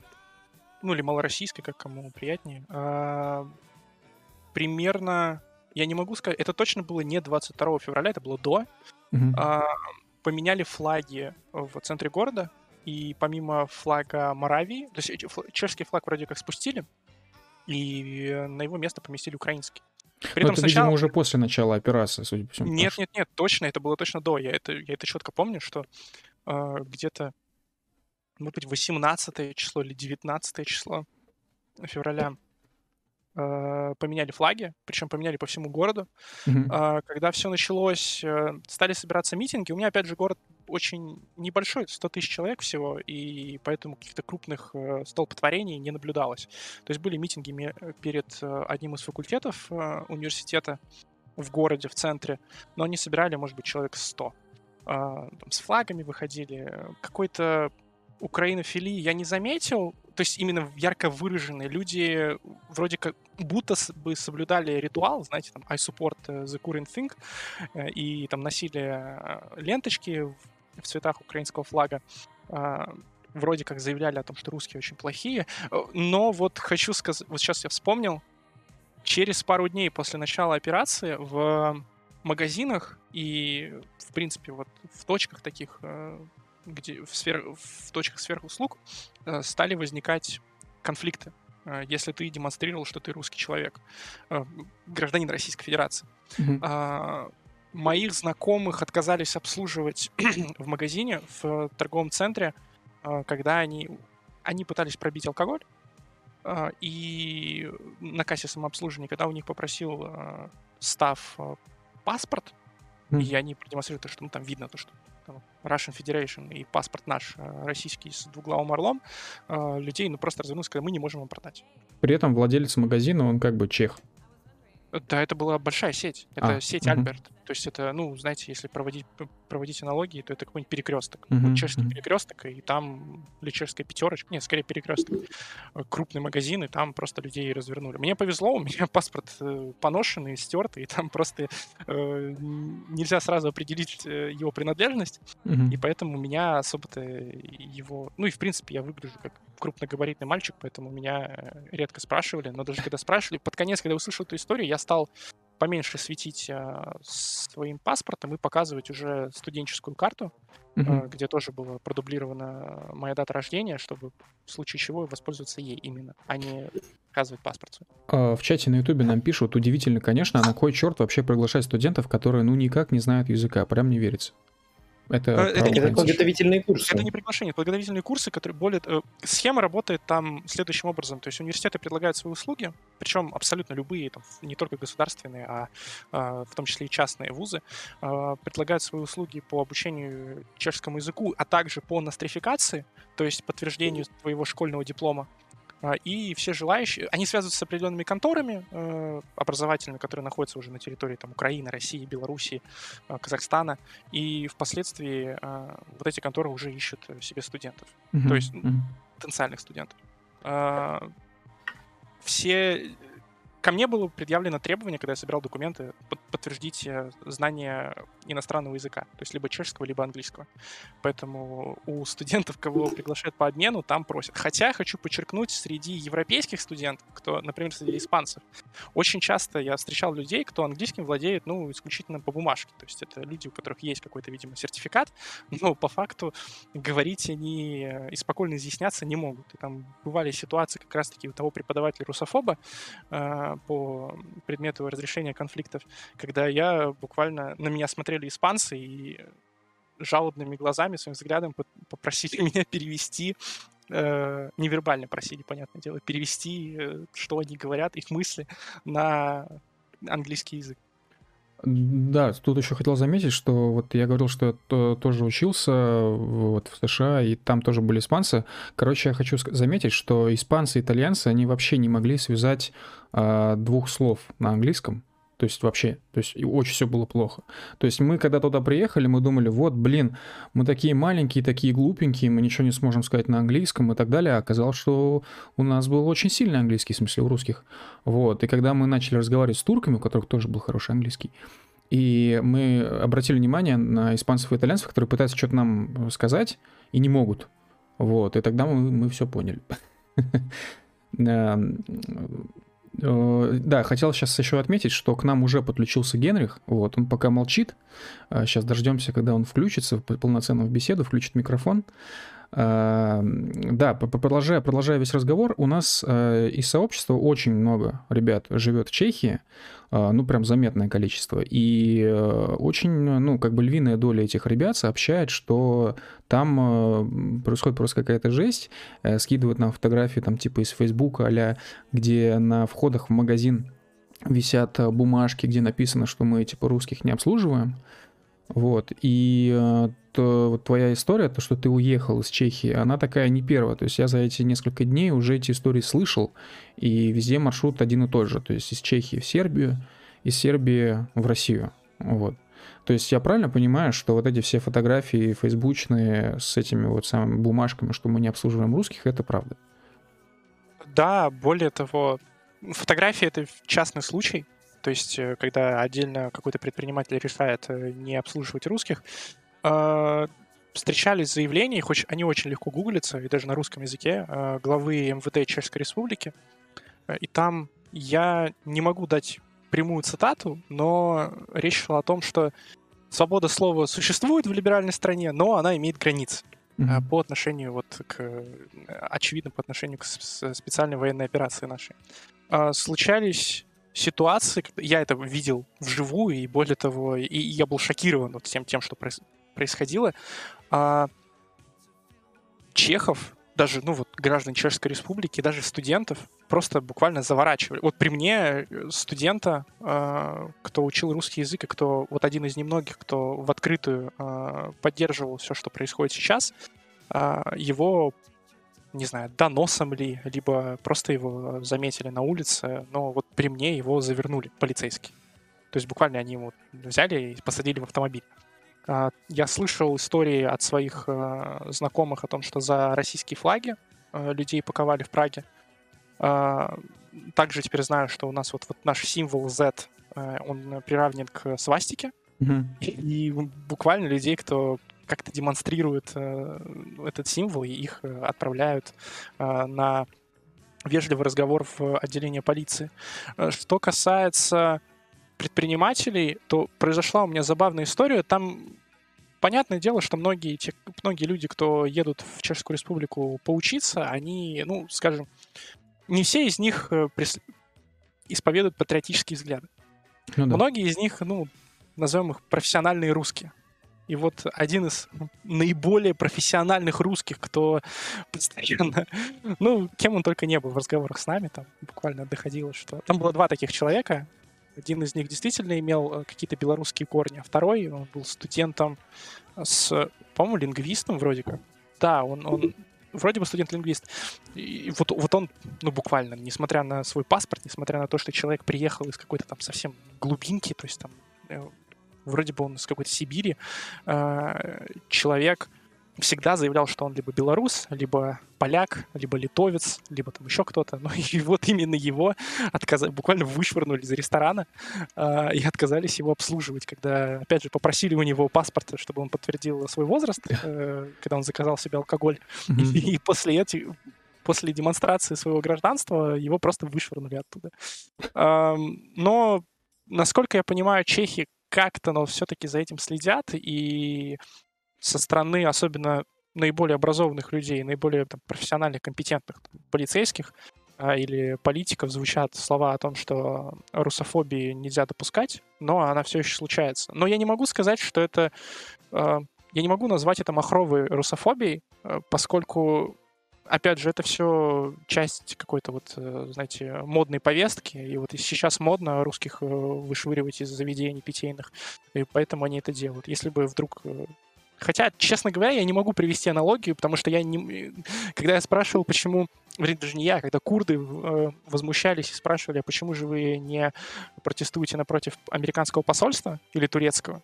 Почему вы не вышвыриваете турков из заведений? Ну, люди многозначительно молчали. Mm-hmm. Просто мне кажется, что все это идет от э, дикой необразованности и от э, не знаю, невежества некого, mm-hmm. ну и от желания поддержать повестку. Но хотя русофобы встречаются, но опять же, самые ярые, самые э, люди, кто им острее всего это высказывают, это, опять же, один восточноевропейский народ.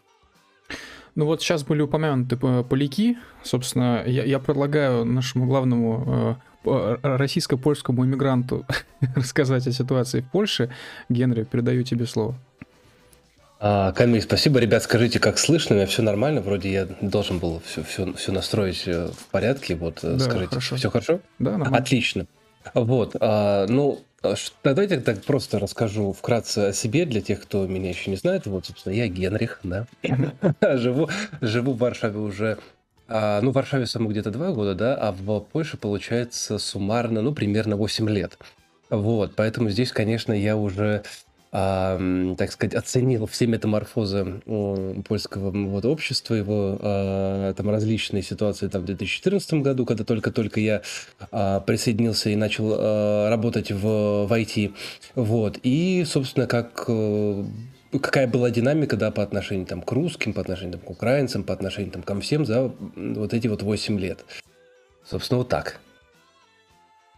Так. И? Ага, и, и, ну смотри, слушай, а, как бы если, если говорить честно, да, то вот на, э, я вот последние два года живу в Варшаве, да. Угу. Вот переехал я, получается, из Вроцлава, где, ну вот как раз, да, вот примерно 6 лет и проработал, переехал в Варшаву. И хочу сказать следующее, что вот если мы берем период, да, до, э, получается, вот, э, ну, до конца февраля, да, до того, как все, как все началось то не было никогда вот к, ко мне со, ну, со стороны именно поляков, да, вот я еще раз говорю, со стороны поляков, да и тех, кто здесь э, приехал там с Украины и Беларуси, никогда не было никакого негатива, то есть всегда можно было спокойно сказать, что там я из России, я русский, э, и все как-то на это спокойно реагировали, ни для кого это не было какой-то а, ты знаешь, какой-то красной тряпкой, чтобы все такие кидались и, и говорили, ха-ха-ха, там с России, бей его, да, вот, или типа не обслуживай его. Поэтому вот я слушал сейчас Лешу, да, и, конечно, ну, э, вот то, что происходит в Чехии, э, такого я не ощущал, да, и такого я не видел, и даже и отдаленно и близко, потому что все же в этом плане, конечно, поляки отличаются от чехов, вот, и по уровню так сказать, бытового какого-то, да, такого национализма, да, и по уровню русо- русофобии в принципе. Вот, и потому, как она пронизывает, общество, а, именно польское общество, да, то есть нужно понимать, что у поляки, они более такие, м- примитив, примитивные, не в плане примитивные там умом, да, примитивные в плане э, бытовых проблем, да, то есть э, представляет ли русский бытовую проблему для поляка, да, нет, а, кто представляет бытовую проблему для поляк там после 2014 года? Это были ну, ребята с Украины. Почему? Потому что они занимали в основном все рабочие места низкоквалифицированные, да, то есть это работа там грузчиками, это там работа там на складах, это там работа доставщиками, это работа таксистами, и поэтому польское население, да, вот масса его основная, да, которая как раз тоже был соприкасалась с этим всем, ей это тоже, ну, начинало давить. И они поэтому после 2014 года а, как ни парадоксально для многих это звучит, в массе своей, в массе своей, да, опять же, есть, понятное дело, исключения, а, если там брать какие-то различные сферы и там прочее, да, то как раз в массе своей она больше имела такие претензии именно к, вот, ну, к украинцам, да, и, может быть, в какой-то степени и к белорусам, но белорусов их тоже вот, относительно мало. Просто чтобы вы понимали, а, ребята, сколько здесь русских? да, а, если вот мы берем всех русскоговорящих, да, то примерно процентов ну, это, это, это я статистику точно не смотрел, но при, примерно соотношение будет, я думаю, правдивым. Ну, где-то 80 от 80 до 85, как мне кажется, да, это вот э, э, украинцы.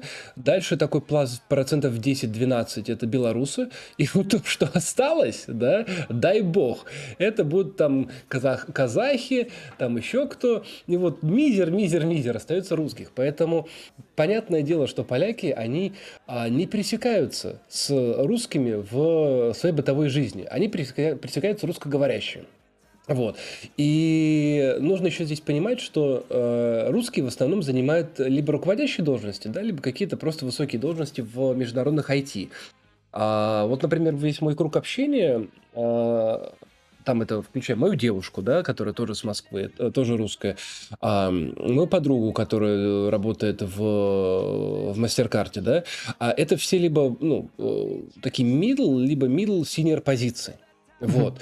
И понятное дело, что, ну, это, то есть это не склад, это не, эти, не, не те, кто разгружают склады, да, вот. В то время как э, большинство взаимодействия именно поляков происходит с украинцами. Ну вот, из 2014 по 2022 можно сказать, что вот это все вот взаимодействие, вот эта вся вот динамика, она исключительно была направлена на них. Поэтому каждый раз, допустим, когда там я еще во Вроцлаве жил, меня спрашивали там, откуда ты, я говорил русский, они такие, о, прикольно, русский, а можно потрогать? Ну, типа, блин, мы никогда русского не видели, ну, их днем, днем с огнем не сыщешь, я, конечно, утрирую, да, но это факт, это факт, русских очень мало, вот, в Польше именно, которые проживают, тем более, которые проживают относительно долгое время, да, а не извините, а не каким-то там проездом. Вот, поэтому, ну, вот, вот, вот это просто такой, а, такое описание общей картины, да, того, что есть. Теперь давайте а, расскажу вам о том, как а, я вижу и как будет динамика отношения к русским конкретно в Польше. Uh-huh. А, вот Леша, опять же, поднял очень а, важную тему, и вот то, что рефреном проходило у него, это именно отношения в университетах и а, отношения, так скажем, ну, это, это будет грубо звучать, э, скажем так, отношения элит, да, таких э, э, элитарного, да, по отношению к русским, вот это развитие всей русофобии. А, у поляков куча своих проблем. да, а, что здесь нужно понимать, у них куча своих неразрешенных внутренних проблем, а, которые они приоритизируют и которые ставят на первое место, потому что считают, что Польша это их дом. Да, то здесь очень сильно такое различие с чехами, где вот Леша говорил, что там вот мы, мы не чехи, мы европейцы, да? Ну вот. Мы, мы типа, мы, мы какой-то субстрат непонятный. Угу. Вот. И мы, мы, и это как бы наша хата с краю, да? У поляков не так. Вот у них все же есть понятие того, что Польша, там, это, Польша это наш дом, то есть мы как бы все поляки а, в разной степени там, национального угара это проявляется, а, но общая вот такая концепция, что типа, блин, да, это, это, это наш дом, да, как бы, ну, мы здесь все вроде живем и хотим, чтобы здесь было получше. Поэтому у них вот очень часто вот две проблемы часто поднимающиеся, да, первое это а, проблемы с абортами, вот. Для тех, кто не знает, в, в Польше они запрещены. Угу. А, и с недавнего времени а, завинчены гайки до такой степени, что даже если у женщины есть там показания, что а, там плод мертвый уже, да, то все равно типа давай и рожай. Ну, то есть, ну, то есть совсем уже до, до безумия это дошло. Угу. А, и куча есть событий там страшных, да, когда вот э, там были, были стычки, были вот митинги, когда а, там умирали там женщины, да, вот в этих родах, а, просто потому что врачи отказывали и говорили, слушайте, мы не хотим под уголовку попасть, да. Угу. Ну, и как бы и их, их понять можно, да, с одной стороны. Вот. И, ну, и возмущение людей. То есть никто не говорит здесь, что виноваты врачи, да, там, там напрямую, да, что, а, типа, врачи не хотели сесть в тюрягу, да, за то, чтобы там сделать операцию. Но все понимают, что а, вот эта ситуация абсурда, да, которая там это присутствует вот по, по отношению к этим законам, она, конечно, у них в, в каком-то полном абсолюте э, и в отрыве от реальности. Вот. Это, извините, это, это моя собака. Каждый раз, когда приходит курьер, Бигаль орет. Вот. Поэтому ну, да, с ним ничего не поделать. Вот, поэтому здесь такой момент, что это, это первая проблема. И очень сильная проблема. И вот этот страйк, так называемый... Да, Бигаль, перестань. Вот, этот страйк так называемых кабет а, э, это огромные массовые такие движения, которые проходили год назад. А, по-моему, даже, если я не ошибаюсь, и полгода назад они были, да, то есть они регулярно проходят, и у них еще очень такая популярная эмблема, это такой женский э, черно-белый а, я забыл, как это слово называется. Ну, короче, не не, красная красная молния, да, вот еще э, черно-белый, как лик женщины, ну, то есть вот такой в профиль. Вот, и, и на нем красная молния. Ну, то есть это вот их такой знак, угу. он очень часто висит на всех малых э, заведениях, да, во всех кафе, во всех ресторанах. То есть это поддерживается э, обществом очень массово. Очень массово. И там по статистике, я там не помню, где читал, там 80% или больше даже 80% людей на стороне вот как раз эм, протестующих. Да? То есть это вот первая проблема, которая, именно, именно польская проблема, которую все хотят решить в первую очередь. Да? А, почему я об этом рассказываю? Потому что тут важно понимать, что ну, вы со временем после как я закончу анонсирование всех вот этих проблем, вы поймете, что русская проблема, да, и вот это русофобия, всем насрать. Потому что а, это не то, чем, чем гол, как бы, эм, болит голова а, обычного поляка, да? Угу. Вот. Вторая проблема – это проблема крайней, а, крайней, вернее, это крайняя раздраженность, а, да, а, поддержкой и вообще работой с малым бизнесом и отношением малого бизнеса вот на протяжении всей пандемии. Да, то есть пандемия, в принципе, обличила всей Европе, что а, все вот эти управленцы, да, европейские, а, а якобы эффективная там, западная бюрократия, она, она говно. Угу. Вот, и было тоже очень большое количество стычек, э, ну, то есть малого бизнеса выходили, да, даже среднего бизнеса, где говорили, что, ребят, ну вот вы абсолютно ничего не делаете. Палец о палец никто никак не ударил, никто никак не поддерживает. И несмотря на то, что то есть, у нас в России тоже как бы особо-то ну, мега-мега каких-то поддержек не было, все равно были, да, по отношению именно к обычным людям выплаты. Вот. И в Польше это все было очень как-то запоздало. А, это было не настолько эффективно, не с тем размахом, например, как это было в Германии. И, ну, то есть треском провалилась вот именно политика по поддержке да, населения, угу. а, когда многие люди, и особенно с националистического такого фронта, а, которые поддерживали а, вот именно, получается, вот этого Матеуш Моровецкого, да, Мгм. который у них премьер, а, и вот это все, вот, право, там, право и справедливость, да, вот это их партия, это, ну, как это, аналог Единой России. А, и ну, на, самом, деле абсолютно, там, там по, по уровню м, э, этих э, э, старожил, да, и потому что там тот же самый Дуда, да, который, ну, это один в один, да, вот все, все как наши, да, то есть, ну, различий реально очень мало. Вот. И а, получается здесь второй вариант. И третий, третий э, еще дополнительный а, такой гвоздь, который э, вот сами поляки пытаются выкручивать, да, это суды. Да, то есть раньше, а, там, до если я не ошибаюсь, 16 э, или где-то 18-х годов, ну вот когда вот у них были последние, получается, ну, или за год до последних выборов, я помню еще, когда я во Вроцлаве был, их суды четко подчинялись европейским, да, то есть все подчинялись европейским судам, европейским нормам и правам. А, И с относительно недавнего времени все это послалось нахер. А, Судьи стали исключительно вот как а, на такую сторону, что наше право есть самое правое, да, а вот то, что в Европе там прописали, пошли все нахер. Вот. И начались там жесткие репрессии судебной системы именно по отношению к э, там, судьям, которые были заняты, да. А, и многих судей, так сказать, вежливо попросили на выход, вот, и сделали как нужную рокировочку, э, и оста- оставили тех, тех судей, которые были нужны. И а, это очень, опять же, многих взбесило поляков, потому что не потому что даже, что это каким-то образом бы а, волновало их с точки зрения именно самой судебной системы, да, самой юриспруденции, а с точки зрения того, что каждый поляк понимал, что как только такая херня начинается, а, вероятность получения евро-бабла стремится к нулю. Вот, и каждый поля- поляк... Ребят, секунду, у меня просто проходной сегодня двор. Да, хорошо, ничего страшного. Да, возвращаясь к теме э, Чехии, у меня такой есть вопрос. А вот самих русских в Чехии живет много? Так. Да, меня снова слышно. Да, я, ч- честно говоря, вот могу судить только по Ломовцу и по Брно, потому Мгм. что я там чаще всего бывал. А, опять же, ситуация такая же, как описал ее Генрих. Мгм. Среди русскоговорящих много, Мгм. но среди них именно граждан России, ну, я не знаю. Опять же, не больше той... Наверное, чуть-чуть больше той доли, которую указал Генрих, может быть, около 5%, э, 6%. Я сейчас выдумываю э, числа из головы, но около такого количества. А, В Оломouце я встречал только украинцев, именно людей, кто живут э, в Аламоуце. А, Также вроде было несколько белорусов. Русских, именно граждан России, я, честно, не могу вспомнить. Но, опять же, знаю про нашего общего друга Алексея, это единственный русский, кто на моей памяти, кто, с кем я о ком я знаю, э, кто проживает в Чешской Республике. Но так я могу предположить просто, что они все расположены ближе там, в к Богемии, в Праге, и, скорее всего, там, там их достаточно. Но, опять же, соотношение, по, соотношение с украинцами, с белорусами и с другими гражданами стран бывшего Союза, они, ну, оно отрицательное, то есть гораздо больше их, чем русских.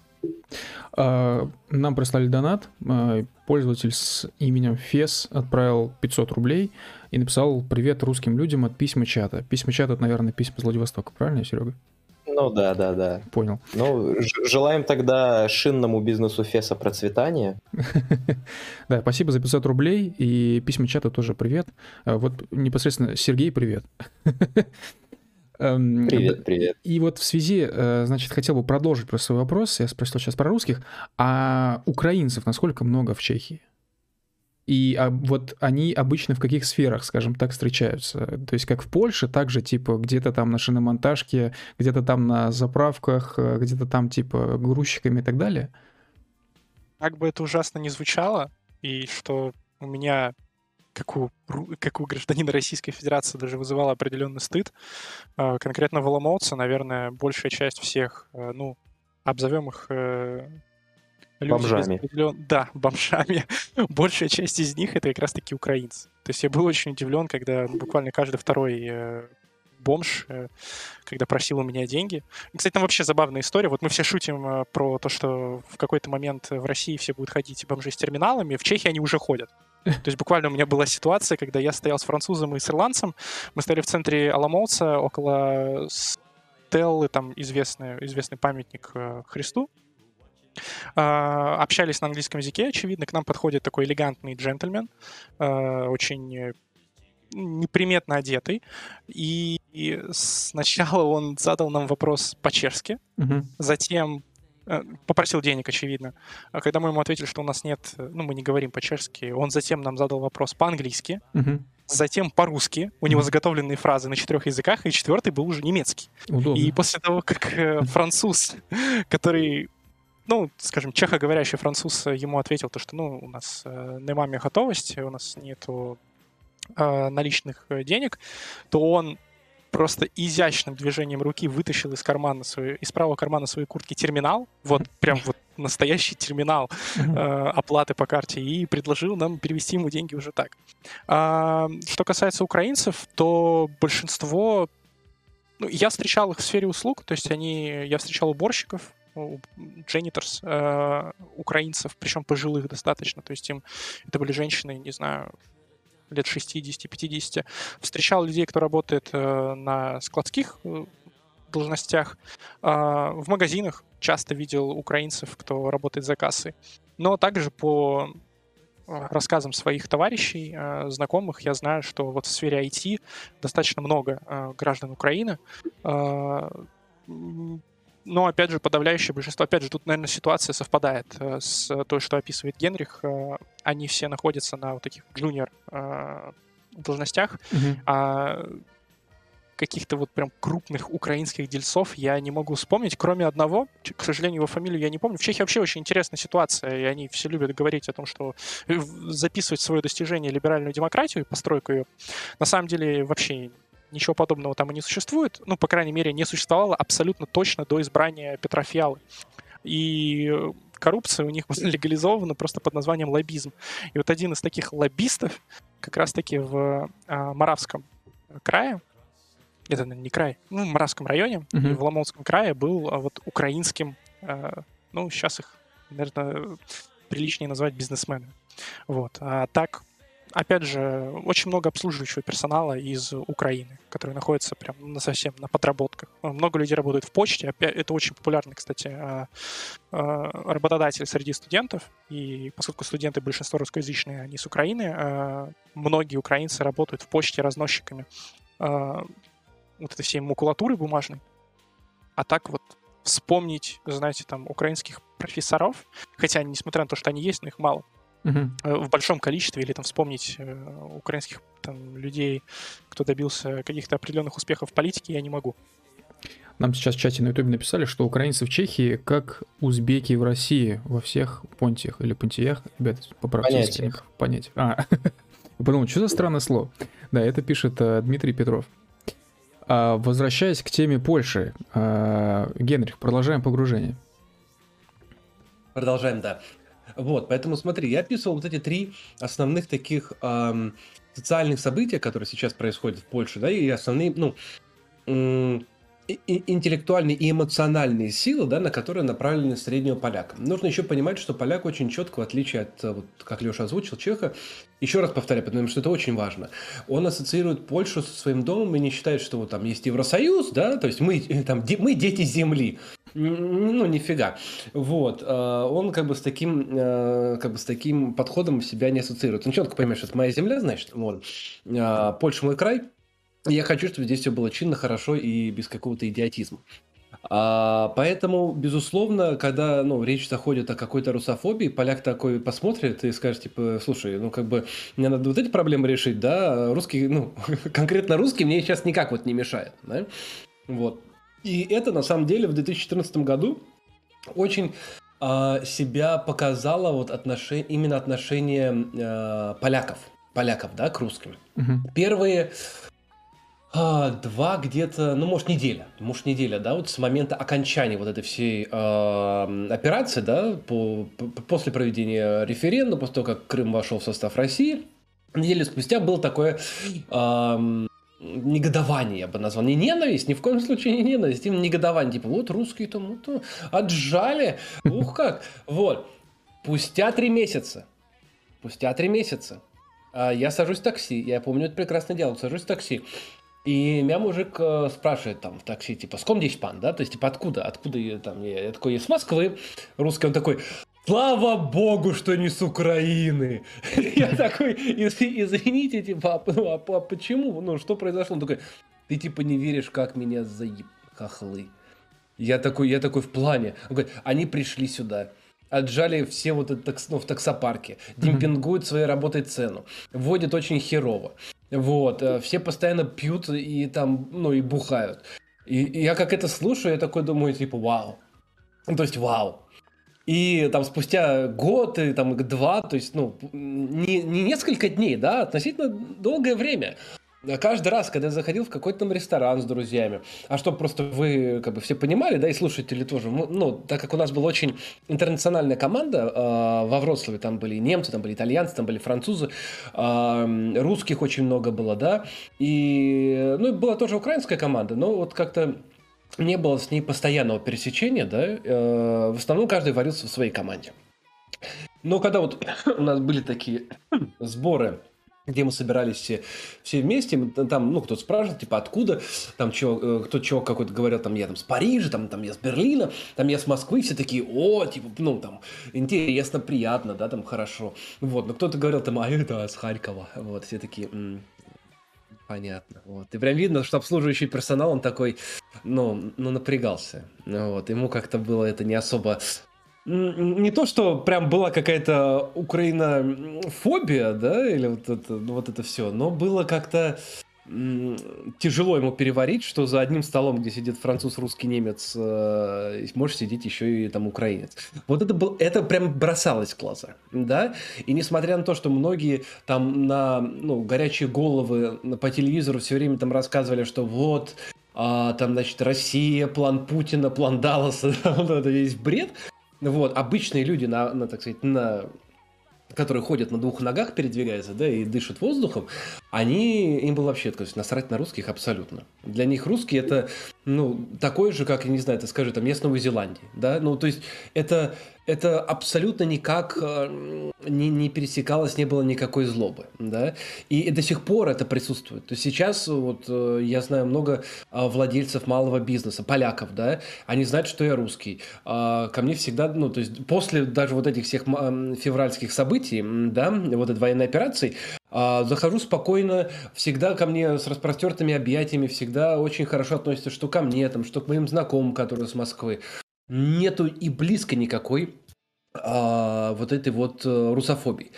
Теперь, теперь надо посмотреть на другую сторону, да, на именно отношение украинцев к русским. А mm-hmm. вот здесь на самом деле все намного интереснее. Здесь намного все интереснее и прозаичнее. И, пожалуй, начну этот э, рассказ, да, с такой истории, э, которая просто показывает отношение э, именно вот всех ну, русскоговорящих мигрантов да, к украинцам. А, у нас есть одна очень хорошая уборщица, да, которая с Тбилиси, с Грузии. А, и как-то вот месяц назад она, еще до вот этого всего, а, я акцентирую внимание, до а, военной операции, она а, спросила, типа, э, там, скажите, пожалуйста, а вы откуда? Вот, и мы такие говорим, ну, мы с Москвы, с России. Она такая, Слава богу, я не шучу, я цитирую. Слава богу, что вы русские, а не хохлы. Я, я, я такой, а, а, скажите, пожалуйста, но а почему? Они такие, хохлы всегда хотят наеб и подъеб. Я, я, я, я такой в плане. Они, они всегда заказывают уборку, но потом они говорят, но потом они говорят, что им нужна там помощь на спасение великой Украине. Вот, слава Украине, денег не заплатят, вот, и потом куда-то исчезнут, пропадут и, и обещаниями накормят. И это э, паттерн. Это не один, э, там, не одна семья, которую там она обслуживала, не две. Она говорит, каждый раз, когда я слышу, что это семья с Украины, я просто, ну, говорю, что я, там, я занята, чтобы их не обидеть, но по факту я просто к ним не иду. И это сказала грузинка, да, а, то есть человек, который, ну, по идее, по идее, да, такой, такой имеет взгляд со стороны на вот это все русскоязычное комьюнити, да, а, и, и она их ходит исключительно к русским. Вот. И, и как бы вот, ну, вот этим уже можно, да, примерно прикинуть, что и как. А, окей, тогда такой вопрос а, к вам обоим а, по поводу Чехии и Польши. Значит, вот как эта вся операция началась, понятно стало, как украинцы начали относиться к русским. А у меня в ленте, ну, как бы у меня есть друзья, которые живут, живут в Евросоюзе, работают э, как бы долгое время, и некоторые из них начали постить в Телеграме, о, в Инстаграме, извиняюсь, разные такие, как э, изви... я не знаю, не знаю даже, как это назвать, то есть такие записки, типа, друзья, э, да вот русские здесь ни при чем, ну что вы так типа на нас, вы же знаете, что мы против Путина, мы против войны, вот это все. Я у них не спрашивал, честно говоря, их позицию, но это все создавалось впечатление, как будто они это, эти посты выкладывают ради того, чтобы у них не было а, проблем там на работе или еще что-то, как будто на них оказывалось какое-то определенное давление, чтобы они этот пост выложили. Но я не говорю, что их заставили, в смысле, напрямую, а что ситуация просто так сложилась, что они э, побоялись, что их уволят. А, и как будто вот для этикета нужно следовать э, линии партии. Так вот, а, вы сами встречали как, ну, хоть кого-то, кто из русских, кто там публично извинялся перед украинцами, э, ну, условно говоря, там на коленях стоял, мольбы просил, там вот это все, простите, извините. Ну, слушай, начну, начну с себя тогда. Угу. Вот так как я работаю в международной IT, да, то нужно здесь просто понимать, что первое, ну и это IT, да, она не держится там украинцами, вот, она все же американская, то э, первое сообщение такое глобальное, да, которое нам прислали, когда все вот это вот началось, э, было, что э, как бы мы как компания стоим на стороне всех э, там ребят из Украины, понятное дело, да, и русских. Вот. И мы не, не поддерживаем никакую русофобию. Mm-hmm. Это первое сообщение, которое прилетело. Там было огромное количество вони, да, со стороны именно украинцев, которые, как же, русский должен страдать, русский должен ползать на коленях. Mm-hmm. Вот, ну, как бы им сказали, что если ты будешь продолжать такие речи нести, да, то ты, ну, как бы нахер пойдешь и будешь это, э, можешь такие речи дальше на, на линии фронта нести. Mm-hmm. Вот, а, поэтому точки зрения именно вот там, где я работаю, да, нет, такого не было ни в коем случае. Меня никто ничего не заставляет до сих пор. Меня наоборот, а, менеджеры и даже а, директора некоторые, а, которые там, ну, уровня вице-президента, да, там бывают сообщения там в чатах, да, что типа, ребят, ну, там русский, да, типа, все окей, все хорошо, типа, вам не нужен никакой там дополнительный отдых или еще что. То есть очень, очень, очень лояльно, да, и очень э, прям по-человечески в прямом смысле отношения. И никто ничего никого не заставляет постить, да. Есть, безусловно, всякие там гуманитарные программы, да, э, понятное дело, что беженцам с Украины, вот, но не э, милитаризированные гуманитарные программы. Что я имею в виду? Есть очень много гуманитарных программ сейчас в Польше, да, которые запустили именно украинцы. Там поддержка армии, угу. а, там купить стволов, да, и прочее. Это одно. А второе, угу. это вот те, кто уже сбежал, допустим, дети, да, ну, женщины, вот поддержка им. А, и в основном компании, которые все же, а, ну не совсем а, поехавшие крыши, да, они занимаются именно вот такой гуманитарной поддержкой, что, ну, что на самом деле хорошо, да, потому что все же дети и женщины, и старики – это одно, а финансирование уже вооружения, да, это другое. Вот. Это такой первый момент. Второй момент – то, что я увидел впервые здесь за долгое время а, такой накал именно такой украинизации а, части населения да, и не в плане того, что вот а, там вот русские там плохие, да, там это все очень плохо, а именно бей русского, бей русского, там ударь ему в живот, а, о, типа ворога а, ударь. Вот, такого я не видел еще с 2014 года. Это было там один день, но как-то это все пошло на нет. Вот, сейчас это где-то неделю длилось. Ну, понятное дело, что сейчас и не 2014 год. Вот. Но э, это было очень четко видно у посольства вот в первый день протеста, когда я пошел посмотреть на то, что происходит у российского посольства в Варшаве. Ну, для тех, кто не знает, и можете погуглить, она огромная. Угу. Это, это просто огромная махина, а, которая возвышается на таком еще холме. Безумно красивая. Вот, я считаю, что просто это такой стейтмент, который говорит, я русский, типа, и, и что? Ну, вот как из этого места, типа, я русский и. Вот, а, это, ну, безусловно, красиво, такое мощное, помпезное, все, все как нужно, прям имперское.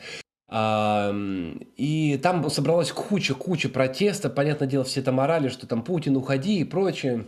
Вот. А вот где-то на пятый день а, когда я уже проходил, ну, как бы я относительно недалеко живу, поэтому я имею счастье лицезреть, что там происходит относительно тогда, когда я захочу на это посмотреть. Вот, то есть мне не нужно для этого куда-то переться, прям переться.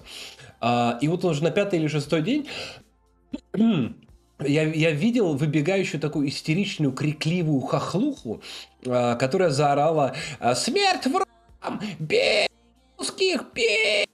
Вот, и она прям так визжала, прям так, знаешь, э, на своем там говоре э, ее прям крутила, она прям издевалась. Она была молода относительно, ну, то есть ей лет, наверное, там 21 на вид было, вот. И она, и она прям, ну, вот, э, видно было, что ее, знаешь, закинули в толпу. Потому что общая, э, если смотреть со стороны, всегда можно определить э, ну, темперамент толпы в какой-то момент, да, э, спокойный, да, он или там разъяренный, горячий он был очень спокойный. И вот видно, что она прям сбоку залетает с плакатом там типа «Бей врагов», а, и все на нее даже в начале первого момента как-то смотрят очень диковато. И прям видно было, что а, вот такое чувство, что ее туда влили. Вот кто-то ее влил туда. И вот это, конечно, я наблюдал уже потом на протяжении там нескольких дней, потом это снова пошло на спад, вот. А, но что еще один очень интересный момент, который я хочу рассказать, это отношение а, украинцев и белорусов. Вот, это тот момент, который не часто поднимается, а, но, на мой взгляд, белорусам такое чувство, что не всем, не всем, но многим пелена с глаз упала. И что я имею здесь в виду? А, это то, что нужно понимать, что белорусы сами по себе это очень а, цивилизованная и евроориентированная нация. Не европейская, но евроориентированная в плане именно своего подхода к митингам, ну, к маршам, к этому всему. То есть у них очень четко вдолблено, что если какой-то марш, это должен быть ну, именно массовый, да, но без жести, да, то есть не переворачивая машины, угу. не сжигая, не, не декларируя там кого-то резать, убивать, да. Ну, понятное дело, что один-два придурка всегда найдется, вот, но в массе своей это всегда нормально. И если там, допустим, у какой-то части общества русскоговорящей есть проблемы, то вот белорусы готовы там помочь и поддержать. А, и вот на этом митинге было следующее. То есть пошли на этот митинг и белорусы, они со своими флагами стояли, и эм, они там кричали там «можем, переможем», ну вот это вот их кричалка. Вот, и к ним подошли украинцы и сказали «слышь, тварь, вы, вы тоже вообще-то уроды. Вот, и это было, причем, ну, то есть я это наблюдал в, э, так сказать, в, в реальности, когда реально к ним пошли вот эти вот э, такие укропатриоты, э, у кого-то даже были вот эти азовские наш, нашивки какие-то непонятные. Это вот, около посольства Российской Федерации. Это, это, это весь цирк, это весь цирк происходит, вот это около посольства. Угу. Вот, э, там вот они подходят к белорусам и такие типа, слышь, Типа, ты вообще-то тоже народ-предатель. Вот. И белорусы на это смотрят и такие, типа, мол, мы хотели вас поддержать. Ребят, мы хотели вас поддержать в общей войне. А те такие, типа, пока ты не извинишься и, типа, на коленях не проползешь, тогда мы не будем слушать твои извинения. Вот. И, и многие белорусы такие, типа, у них, ну, а, сработал такой звоночек, что, мол, типа, походу, походу, Значит, здесь что-то не, ну, как бы, не так с ними все гладко, если они такие дебилы. Вот. И это был первый момент. А второй момент, который меня убил, это, или уже третий, я уже сбил со счета. Вот. Это когда один из э, русских, ну, на самом деле не русских, а россиян, а россиян, назовем так, а, в Твиттере в Варшаве начал в прямом... Он, ну, то есть человек владеет польским, э, и он написал огромный пост о том, что ему стыдно быть русским, что он ползает на коленях, извиняется. Ну, вот эта вот ходорковщина с Гордоном началась, что там в слезы начал биться. Угадайте реакция украинцев под постом. Вот просто угадайте реакцию. Что вы думаете, украинцы ему писали? Ну, что-то типа ну, не простим, вот это все. Не, не, они, они, писали, они писали лучше, что мы принимаем твои извинения, но тебя мы все равно зарежем. то есть, ну, то есть, ну, то есть, это, это вот феноменально. Это феноменально. Ну, то есть, как бы, даже с точки зрения банальной логики. Вот ты видишь, что тебя просто, ну, ни во что не ставят, зачем извиняться? Ну, то есть, зачем? Даже если ты э, такой весь либеральный и такой весь, типа, против этого всего. Ну вот ты видишь, что это не дает эффекта, да, то есть, ну как собачка Павлова, да, вот, там, э, включили свет, потекла слюнька, да, дали еды. Вот тут, э, ну, ты написал, что извинился, тебя обещали все равно убить. Ага, ну то есть извинения не работают. Окей, извиняться не надо. Ну, то есть это банальная логика, да, которая, по идее, должна присутствовать у человека, там, если у него там буквально одна-две извилины. Но вот эти все колено падающие, они прям продолжают писать. Они там массово пишут, мне стыдно быть русским, я извиняюсь. И что, и, как бы, и что, и что, и что, ну, ну, типа, и что они думают, что здесь будет? Поляки на это смотрят, некоторые, и такие, фу, ну, типа, какой позор, да, то есть об этого человека можно вытирать ноги. Вот. И вот эти все россияне, коих, слава богу, очень-очень мало, э, потому что большая часть русских, которые проживают все же в, в Польше, они такой херней не занимаются. Вот. Но вот эти россияне, которые начали вот это, вот я там на коленке упал, готов ползти, там на Голгоф, ну, вот эта вот херня. Их, конечно, вытирают многие о них просто колоссально. И люди продолжают это хавать э, вот сами. То есть они... Такое чувство, что это люди с изначально тенденциями к какому-то унижению. То есть им нравится вот этот вот мазохизм. А я по-другому я просто объяснить это не могу. А если человек извинился, ему плюнули в рожу и сказали, что мы тебе извинения не принимаем, продолжать извиняться, ну как-то глупо. Ну mm-hmm. просто это логика. А, они продолжают. И у них пост за постом, пост за постом, то они извиняются, им стыдно за то, что они русские. Они, если бы они могли сорвать с себя это лекало, вот это вот клеймо, что они русские, они бы его сорвали. Да? Ну вот злой Путин, он держит и не дает сорвать это лекало. Ах, как же быть. Ну вот, ну то есть это, конечно, это кошмар, а, который я наблюдал, вот этот цирк уродов, который я наблюдал действительно за последние несколько недель, а, но от лица всего Э, русского сообщества, которое проживает в Польше, хочу сказать, что не все, безусловно, разделяют э, эту точку зрения, а, да, и несмотря на то, что большая часть людей, они, конечно, не поддерживают во... ну, именно военные действия, да, спецоперационные, вот, mm-hmm. а, то а, чтобы падать на колени и извиняться за то, что человек русский, ну, таких а, прям реально один-два, но они создают больше всего, к сожалению, вони в Инстаграме. Вот, это то, что вот происходит сейчас. Это вот интересная черта. Мне в этом плане, кстати, украинцы больше напоминают какие-то южных славян типа балканцев, нежели северных типа там русских, западных славян и прочих. Что это воспринимается как слабость. Вот эта готовность извиняться, она воспринимается как слабость, э, примерно как у многих других южных народов неславянских, и, собственно, вот этим и пользуются те, кто их унижает к эпосу э, Генри Мастубек отправил нам 50 рублей. Спасибо, Мастубек. Он сказал, слава России, наши танки мчатся вперед. Большое спасибо за 50 рублей, Мастубек. А, Леша, возвращаясь к тебе, возвращаясь к Чехии. А, вот эм, ты затронул вопрос э, первых дней э, специальной операции. Вот у вас были такие прецеденты, где русские ну, студенты, например, извинялись перед украинцами? Я понимаю, что украинцы у вас были в университете в меньшинстве, но тем не менее, было у вас такое? так же, как и в Польше, ну, я таких людей называю профессиональными русскими, а даже не россиянами, они как я уже упомянул, присутствовали у нас. Их, их также было очень немного, но они очень часто после начала специальной военной операции придавали своему лицу печать э, вдохновенной задумчивости и вот э, утверждали то, что принимали, э, осуществляли другие свои метаморфозы и превращались неожиданно из русских в белорусов. Э, кстати, вот у нас, хочу прокомментируя, прокомментировав спич Германа, Генриха сказать, что э, к белорусам отношение было гораздо более лояльнее, чем к русским, и белорусов у нас не считали украинцы э, врагами, э, предателями, предательским народом, и вот все, и же с ними.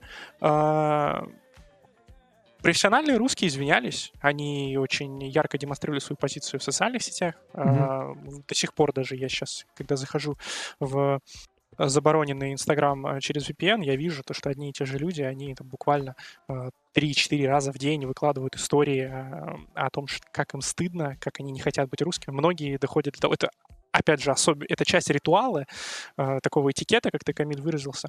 Mm-hmm. Э, они даже меняют э, у себя в профиле описание или логин свой в Инстаграме и поставив туда вместо российского флага там флаг Евросоюза или флаг Чехии. То есть э, доходит до такого даже маразма. Э, хочу еще отметить э, гум- вопрос с гуманитарной помощью. Э, он конкретно эта ситуация, она происходила не со мной, она происходила с э, моей подругой, э, которая учится сейчас в Праге. Угу. Там как раз-таки украинцы, не могу сказать, что заставили, но, скажем, настояли на том, чтобы русские граждане Российской Федерации, они вот чуть-чуть, да, вкинули какую-то копеечку, какую-то крон, крону, гель, шеллер, геллер, я не помню, как называется их, э, евроценты, а, в общий вклад. А, и самое интересное, что я видел а, конкретно этот сбор, решил посмотреть, что же они там собирают, и там очень забавно, несмотря на то, что они утверждали, что сбор как раз-таки э, имеет цель гуманитарной поддержки беженцам и украинскому населению, кто сейчас страдает от э, последствий действий как со стороны ВСУ, так и со стороны э, других э, э, акторов в конфликте, но там их выдает очень интересная деталь. В самом конце сообщения, кстати, возможно, даже я это сообщение смогу найти, потому что оно очень активно форсилось во всяких тематических каналах в Телеграме.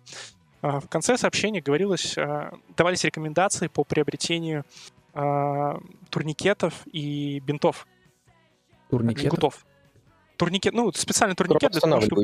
Кровоостанавливающий турникет, А, да. все, я понял. Ага, как да. в Таркове. Ага. Да, как в Таркове. И просил, настоятельно рекомендовалось, даже требовалось, э, выставлялось требование о приобретении турникетов черного цвета, либо синего цвета, обязательно. Почему? Потому что белые и красные повязки используются А-а-а. солдатами ВСРФ и ЛДНР. Вау. То есть э, сразу же по этому сообщению можно было понять, для кого э, собиралась помощь и для кого собиралась вся эта поддержка. Э, то касается, продолжая тему извинений, я не могу вспомнить, опять же, подчеркивая слова Генриха, никогда это не помогает. То есть я видел, и более того, даже отмечу одну деталь, украинцы, с которыми я взаимодействовал, опять же, это были э, студенты, это были, ну, люди достаточно юного возраста, то есть там 17, ну, 17 и старше, там, до 25 лет. И не знаю, может быть, это я так на них воздействовал э, и нагнетал так. Но я, в принципе, человек, опять же, повторюсь, э, достаточно крупный, и доходит до того, что в шутку могу ночью по улице фонарь включать, потому что автомобили должны двигаться с включенными фарами. А, но в моем присутствии и по отношению к моим товарищам и друзьям, э, кому я высказал свою поддержку, гражданам Российской Федерации, никогда, абсолютно никогда не поступали угрозы. Mm-hmm. Более того, украинцы, если и просили и требовали извиняться, это возвращаясь к той истории, которую сказал про курдов, а, про палестинцев и сборище вот этих вот э, представителей восточноевропейского народа, это единственный случай на моей памяти, когда они потребовали от кого-то э, публичных извинений, причем потребовали толпой. То есть никогда не возникали, вообще не один на один, там, или когда группа у них небольшая собиралась, они не могли какие-то претензии свои предъявить. Доходило, и опять же, уже подчеркну слова Сергея, это больше напоминает даже не какие-то балканские народы, нет, это что-то, вот знаете, там отдает с другого региона, который э, наши необъят... входит также в нашу необъятную родину, Балкан не входит, но все равно регион тот входит. Когда mm-hmm. собираются, мы все понимаем, о ком идет речь, когда собирается толпа людей, и они вот э, требуют э, каких-то публичных, э, публичной сатисфакции. Э, но, опять же, не встречал массового такого феномена, э, видел лишь, э, опять, только в социальных сетях, и мне кажется, что это соблюдение некого ритуала, но отдельные люди, профессиональные русские, они ну, они всегда такими были и до операции. Мне сложно э, мне сложно судить, что в них поменялось. И, мне кажется, они просто использовали это как триггер для того, чтобы только обличить себя. Э, причем самое забавное, чем больше человек связан с государством, то есть чем больше государство ему подарило, э, тем более русофобом он является. Это какая-то интересная тенденция, которую я вот заметил, находясь в Чехии. А, я... Позволь еще уточнить кое-что. А, ты сказал, что тебе из-за твоих габаритов э, ну, особо претензий никто не предъявлял. Скажи, пожалуйста, насколько я знаю, притесняли твоих знакомых в других университетах, кого, ну то есть всех подряд, э, в том числе условно парней, борцух и мымашников, и как вообще это было, кто притеснял? Ну, скажи, да, пожалуйста. истории, которые, которые я слышал и э, с которыми я знаком лично, э, то есть от человека, кто пострадал в этих ситуациях, и те истории, которые я получил, грубо говоря, от третьих лиц, всегда в них фигурировали девушки, что самое интересное.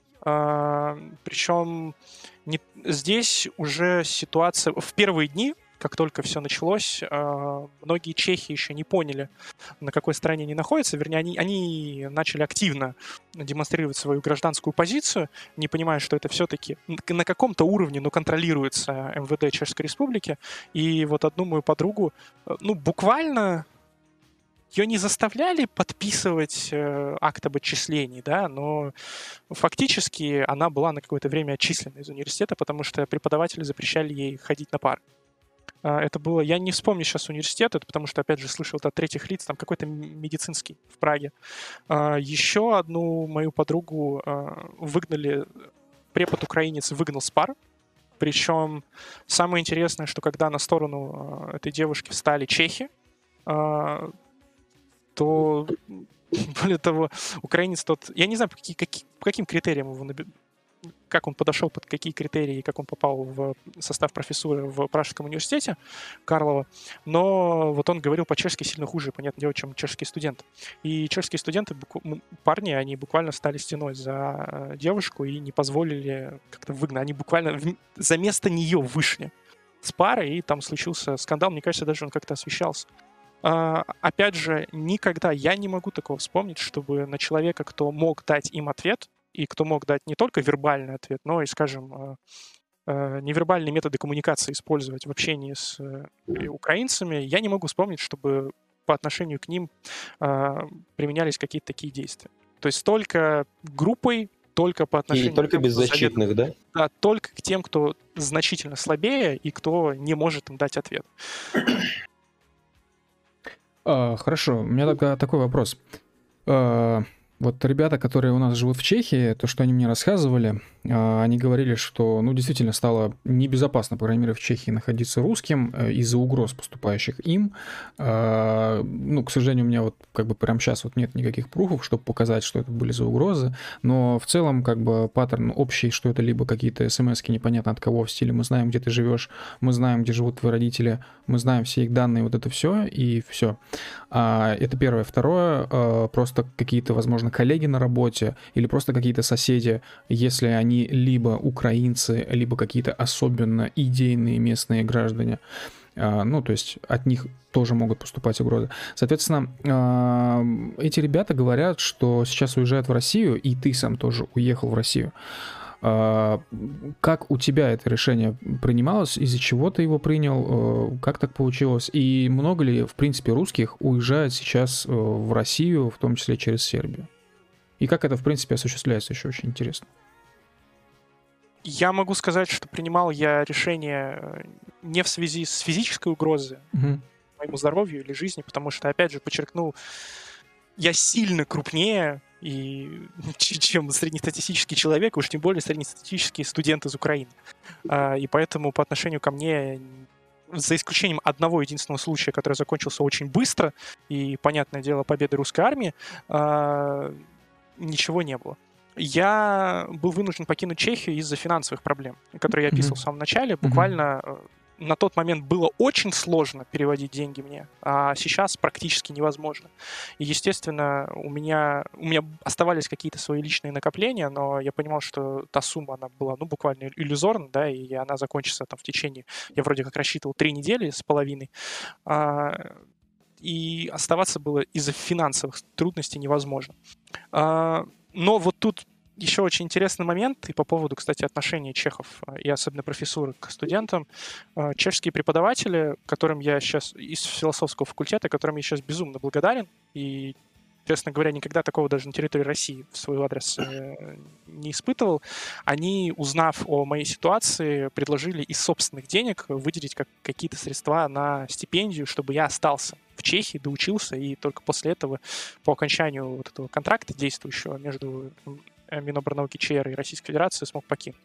А, то есть не все там так плохо, но, опять же,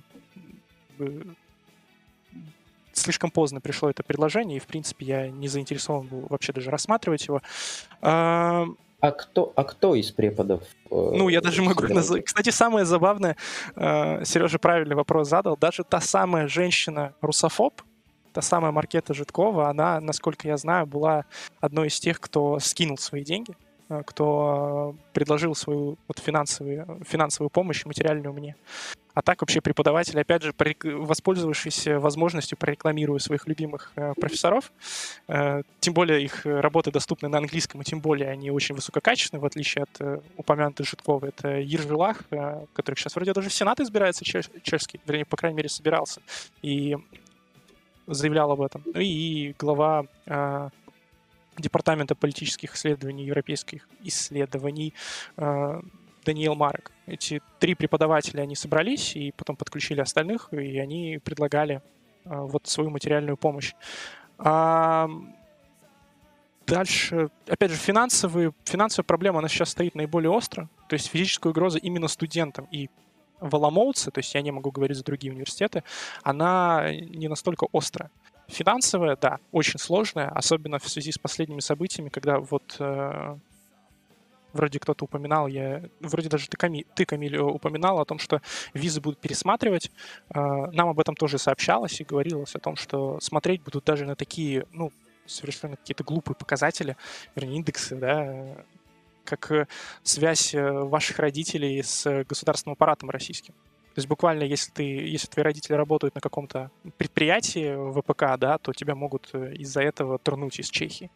А, многим, помимо пересмотра виз, э, многим россиянам и белорусам сейчас отказывают в открытии счетов в чешских банках, как я и сказал. А, Причем отказывают зачастую по надуманным причинам каким-то, просто ссылаясь на какие-то бюрократические нюансы. А, ситуация разнится от банка к банку, от региона к региону, но в целом паттерн он заметен. А, я эвакуировался... Сначала попытался с помощью Сергея эвакуироваться по линии МИДа России, и тут ну, Несмотря и на то, это что... тоже интересный момент. Это тоже интересный момент. Я просто я... расскажу со своей э, позиции. Собственно, почему пришлось через меня, потому что, насколько я помню, Федя обратился в пражское посольство, просто потому что консульство к тому моменту уже закрыли. И Феде дали российский номер, чтобы он звонил из Чехии в Россию на 8800. Да, и проблема... Но, несмотря на все это, я хочу сказать, как бы добавить ложку меда это даже не ложку меда, а ведро целое меда. Я сталкивался и общался с дипломатами российскими, кто работает в консульстве в Брно и кто работает в посольстве в Пражском.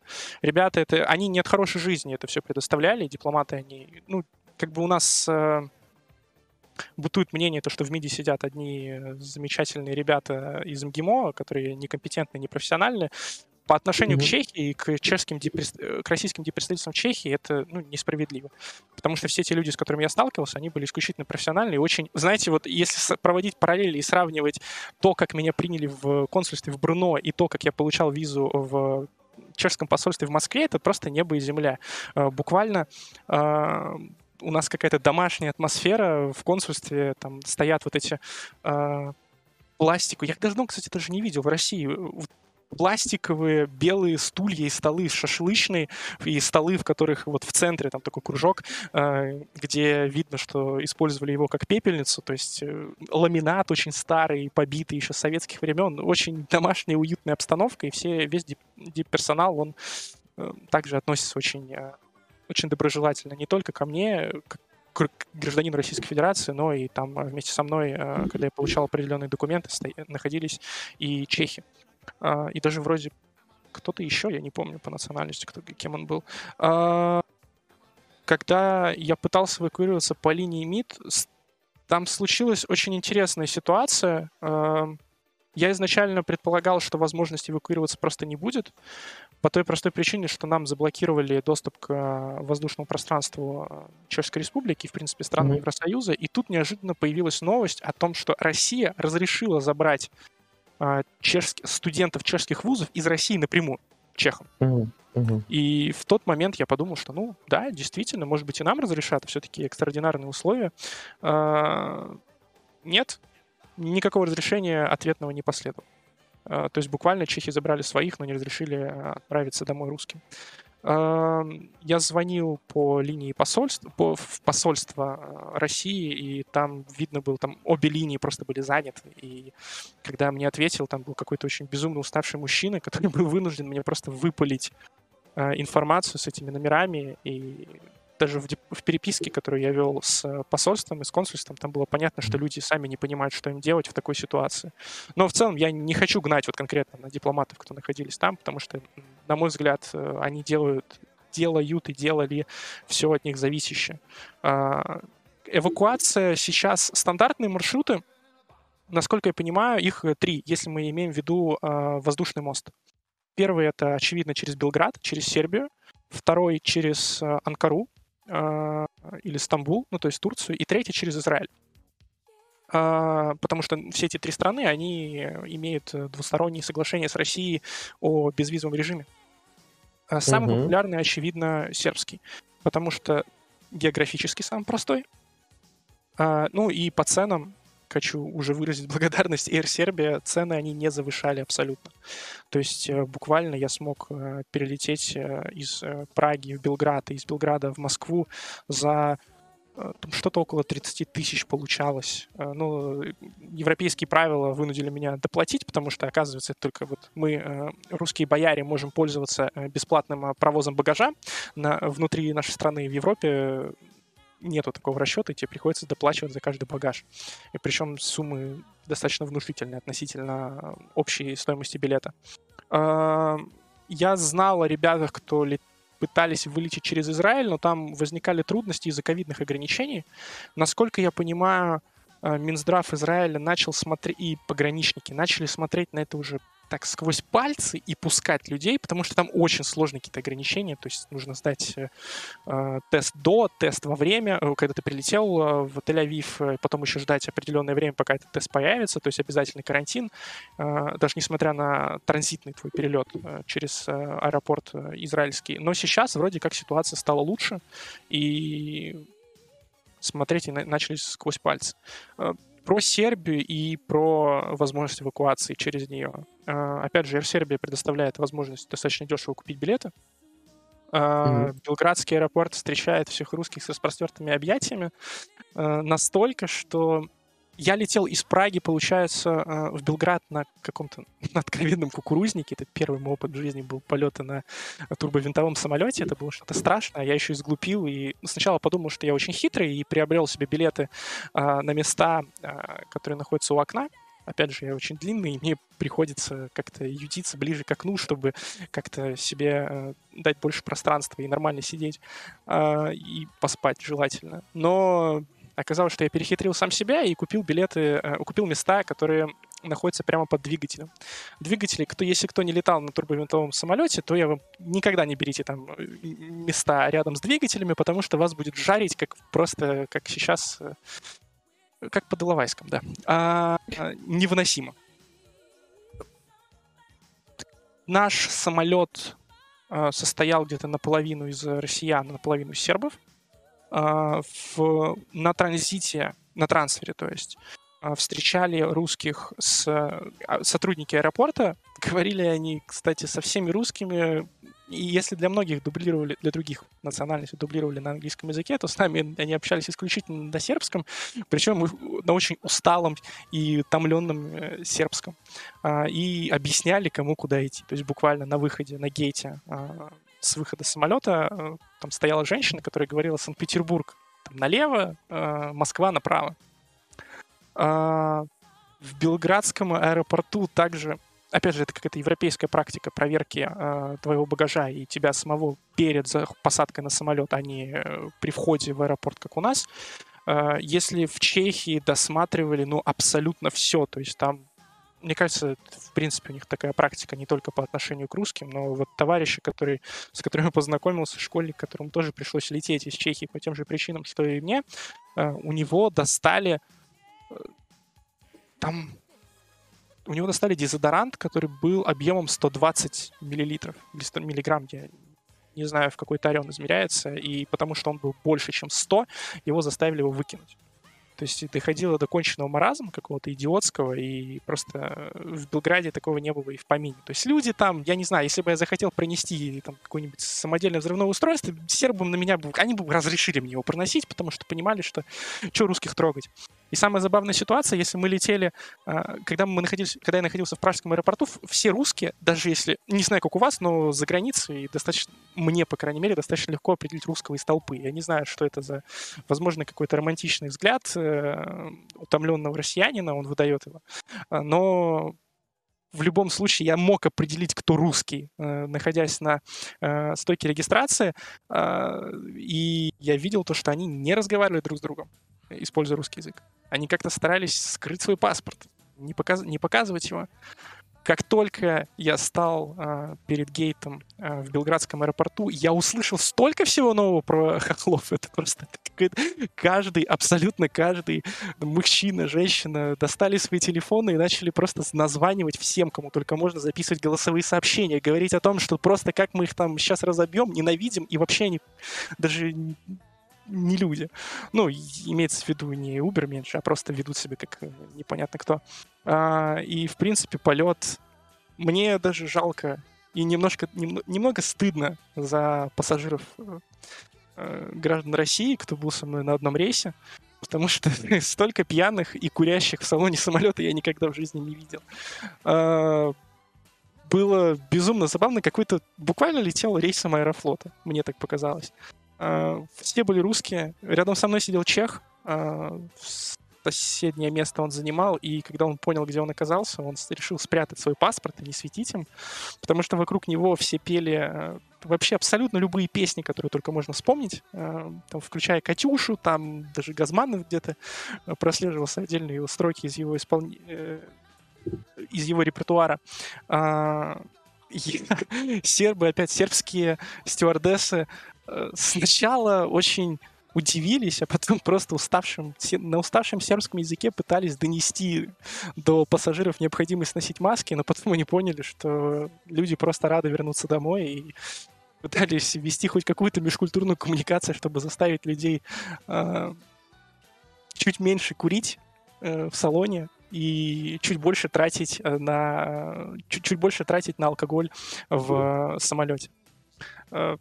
В общем, домашняя атмосфера была в Белграде. А, прекрасно, сербы прекрасный народ, очень им благодарен, но даже немножко стыдно, что мы их настолько сильно утомили. А, каждый русский, особенно мужчина, особенно тот, кто решил принять на душу себе э, немножко охмелеть, а, благодарили сердечно сербский стюардесс, вышел даже пилот, ему не знаю, мне кажется, он столько рукопожатий подряд никогда в жизни не испытывал.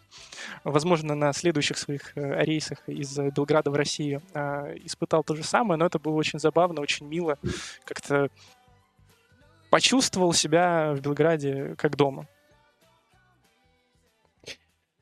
Что ж, хорошо, тогда у меня вопрос сейчас к Генриху. У Генриха, судя по всему, там все абсолютно по кайфу, скажем так, в Польше. Вот. У меня вообще все хорошо, да, я не жалуюсь. Да, естественно, э, явно о переезде речи-то не идет. Вот, но тем не менее, я все-таки спрошу дежурно, ты не думал возвращаться? И если думал, то когда это, в принципе, и, и как? Слушай, ну, у меня, у меня как бы такой план. Если, ну, как бы, если э, в какой-то момент времени, да, все пойдет, ну, совсем плохо, э, ну, я, я закладываю вероятность в 1-2%. И то это считаю, очень много. А, что ну, прям меня будут на улице вылавливать и смотреть на мои коленки, насколько они протерты, да, вот, потом будут, как это Леша говорил, да, а, генеалогический анализ, да, то есть там папа, мама, где работают, ну вот, и тоже там как коленки всех протерты, насколько сильно засчитывать, не засчитывать это, вот, ну, если такой маразм, конечно, начнется, то я и своей девушке сказал, да, и я, в принципе, всем говорю, что самое безопасное место, куда будет возвращаться, вообще переезжать, это Россия, это Москва, ну, потому что я и сам с Москвы, вот, но, в принципе, это Россия. И то, что я от многих слышу, что вот, я там нахожусь, не знаю, там где в пункте А, пункт А находится в Евросоюзе, надо бежать, надо бежать с России. Я слышу, ну ну ты же уже из России сбежал давно. Куда дальше бежать? Ну, то есть, у людей, на самом деле, я за, за это время заметил, что очень, к сожалению, мало извилин. Вот, и все очень как-то на каких-то непонятных эмоциях. Вот, совершенно, ну, не, неоправданных, не, нелогичных, вот, и, конечно, это кошмар, да, но если будут закручивания прям винтов жестко, да, Вплоть до того, что там я на работу не могу выйти, мне какую-то надо будет нашивку на рукаве носить, да? Z. Конечно, я тогда вернусь. Да. Или, или V. Вот. Или Непонятно пока еще какое. Или О. Вот. Тогда, конечно, да, надо будет, а, надо будет возвращаться. Но а, просто смотри, а, я сейчас получаю ПМЖ, да, то есть я год назад, ну, месяцев 7 назад примерно, сдал на польский язык, вот, и так как я уже проживаю здесь больше пяти лет, я имею право получить право резидента юни-европейской, да, вот, то есть ЕС, означающее то, что я навсегда пожизненно имею ну, право пребывать в ЕС и работать там на территории, ну, Польша, понятное дело, но там еще есть несколько стран, где я могу без разрешения на работу работать. Вот. А, по идее, вот решение по этому всему должно быть вынесено где-то через месяц-два. Поэтому нет смысла переезжать, но вообще никакого пока что нету. Да? Uh-huh. И я не думаю, что за месяц-два там что-то поменяется из того, что я слышал от местной э, канцелярии, да, которая вот занимается всеми вот этими делами, когда там я попросил своего знакомого, который там работает, вообще узнать, какие там настроения, да, в местном, э, в местной канцелярии, то она сказала, что и никто и не думал от, э, отзывать или вообще приостанавливать какие-то а, такие процессы, да, ПМЖ для русских, которые здесь уже долгое время, ну, доказали, что у них стабильный заработок, доказали, что они, как бы, ну, являются частью общества, вот, нет никаких судимостей и знают, знают язык, а, ну, то есть на нее даже посмотрели, она сказала, что на нее даже посмотрели дико, что, мол, типа, ну, типа, ну совсем тупая, э, какой-то вопрос был задан, вот. А, то есть нужно понимать, что, во всяком случае, в Польше, да, а, нету вот этого отношения, что а, русским запретить, визы отменить, накол насадить, э, ну, то есть вот этого всего нету, абсолютно нету, да, и по визам то же самое, визовый центр а, в Польше, в Москве работает, там подаются заявления, люди подают заявления, все хорошо, вот, опять же, никаких проблем нету, а, ну, и там есть, конечно, горячая голова в правительстве, там, этого Моровецкого, который там любит что-то сказать, да, там, как-то кого-то обозвать. Но вот конкретных шагов, конкретных шагов против русских их нету. Ноль. Зеро. Вот, поэтому здесь нужно понимать, что на самом деле, э, по, ну, я, не, я реально не думаю, что мне нужно будет переезжать, но если уж совсем как-то прижмет, если такое случится, то да, в Россию тогда. Ну, понятно, то есть твой план примерно ясен. Лёш, а твой план сейчас какой а, в России? Вот ты вернулся, что дальше? А, подождать, оконч... ну, доучиться дистанционно в Чехии и mm-hmm. затем продолжить обучение в России. Я для себя уже... Ну, я еще сомневался, поступать ли, э, получать дополнительное образование в Евросоюзе или где-то в других местах за границей, но сейчас я просто понял, что, э, знаете, какие-то патриотические чувства во мне проснулись, и я понимаю, что, ну, опять же, повторяя слова Генриха э, о том, что самое безопасное место для меня Россия, и место, где я смогу реализовать себя лучше всего, это только Россия. Потому что, не знаю, Чехия не смог... и Евросоюз в целом, э, где с, э, и граждане его, где я смог, с, с которыми я смог пообщаться, они не доказали мне необходимости э, получать образование или работать где-то вовне. Ну, в принципе, я человек такой, как я уже говорил, э, мыслящий в государственных э, категориях, поэтому для меня выбор простой — остаться в России и помогать победе русской армии. А, хорошо, тогда а, вам обоим опять же вопрос. А, вот мы подходим уже потихоньку к концу нашего сегодняшнего выпуска. Что бы вы а, пожелали ребятам, которые нас слушают или которые, возможно, послушают в записи? Леш, давай вот с тебя начнем, если у тебя есть какие-то идеи, мысли. А, в первую очередь хотелось бы обратиться к ребятам, кто сейчас находится в Евросоюзе и в той же Чехии, и попросить их оставаться сильными, и ничего не бояться, потому что, как известно, мы русские, а с нами Бог, и вся эта истерия, она рано или поздно закончится, а не следует им, на мой взгляд, э, делать поспешных э, выводов и решать свою судьбу, вот отталкиваясь только от нынешней конъюнктуры. Все будет отлично, все исправится, и они смогут дальше реализовывать свои планы, мечты, и даже находясь в Евросоюзе. А, вот, собственно, и все. Генрих, а ты? А, Камиль, а можно я вначале, а, ну, перед тем, да, как а, сделал такое пожелание и, в принципе, озвучу а, мои наставленческие, да, так сказать, мантры, mm-hmm. вот, я просто хотел рассказать, э, очень хотел рассказать об одной истории, показательной по отношению поляков и украинцев, да, mm-hmm. а я, ну, потому что я считаю, что она очень смешная, вот, и я ее потом могу скинуть всем ребятам в чат, потому что это была часть инстаграм-истории, я не знаю, правда, и удалили, не удалили, ну вот, у нас есть просто один канал, который ведут э, украинцы в Варшаве, называется The Warsaw 2. Вот. Э, и там все, все время, ну, понятное дело, сейчас он стал вообще невыносимо, там везде там победа Украины, там на каждом углу уже. Они чуть ли не дошли уже до Владивостока. А, вот. И там просто одна была очень забавная история.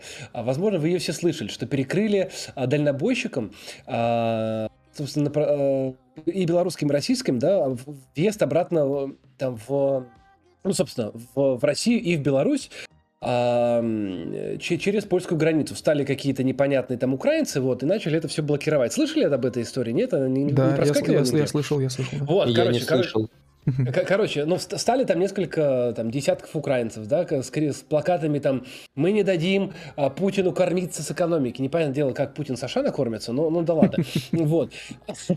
Не дадим, не дадим Путину поесть. Вот. И э, дальше, там буквально два дня спустя, была вызвана полиция, причем это было очень так сделано спокойно. Русский какой-то дальнобойщик взял, позвонил в полицию, сказал, тут сумасшедшие, ну реально больные, шизоидные, стоят и что-то руками машут. Вот. А, приехала полиция, оттеснила всех украинцев, а, и, и когда украинцы начали чуть ли не штурмом прыгать обратно на полицейских, вот, а надо было, это просто было видеть. Проезжает русский дальнобойщик, машет ручкой, вот он, знаешь, так спокойно машет ручкой, типа, мол, пока-пока шизоид. Вот. Проезжает, уезжает там обратно ну, через белорусскую границу, и украинка такая, за что? за что? И прыгает на полицейских, хотя ее палкой бьют. Вот, но это было настолько смешно и забавно, что даже выложили э, вот в этом проукраинском паблике и написали агрессия Путина даже типа здесь, на, на типа на терене польской, э, польского края.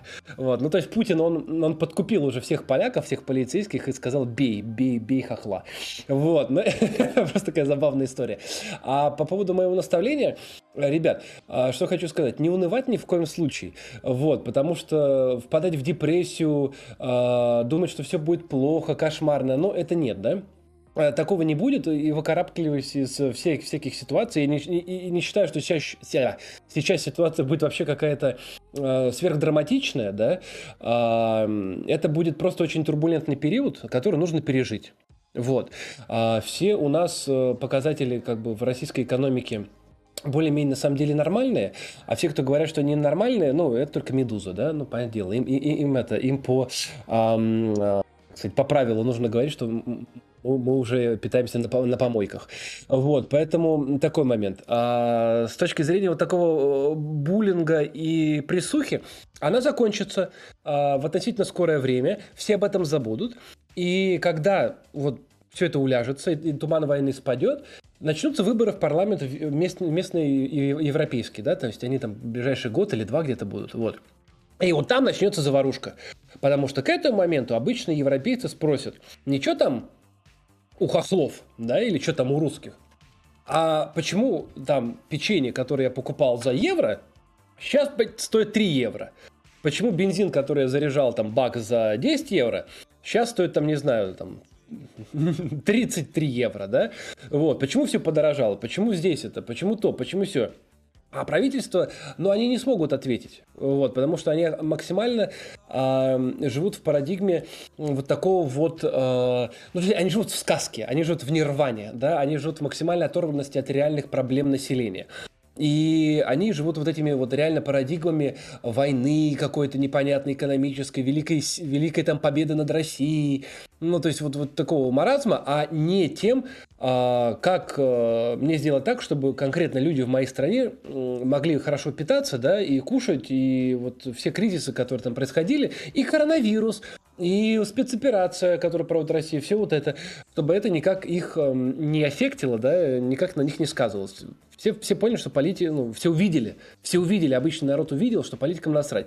Поэтому, ребят, не переживайте, через год-два мы будем все сидеть пить шампанское, смотреть на то, как э, политики будут тройной кульбит и делать цирк дюсалей, вот, с новыми программами и издеваться как ужин на сковородках, потому что все будет у них э, реально плохо. Реально плохо, потому что у народа очень сильно накипело. Вот, и это просто сейчас будет как один из таких дополнительных показателей – как они с этим справятся, вернее, не справились уже, это всем очевидно. А, и, и запомните, чем больше вони, вони идет в сторону России, да, что вот русские, все из-за России, тем больше и больше по факту этим они пытаются скрыть внутренние проблемы, которые они не смогли решить к, э, к текущему моменту.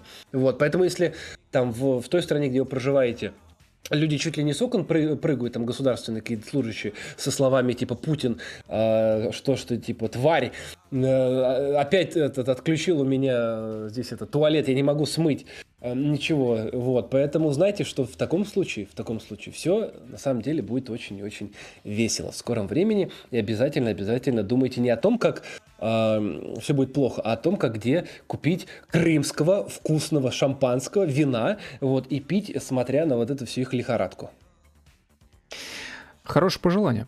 А, ну что ж, а, хочу еще также добавить э, для наших слушателей, если вам понравился этот подкаст или нравятся наши другие подкасты, то а, будем рады, если вы на нас подпишетесь на YouTube.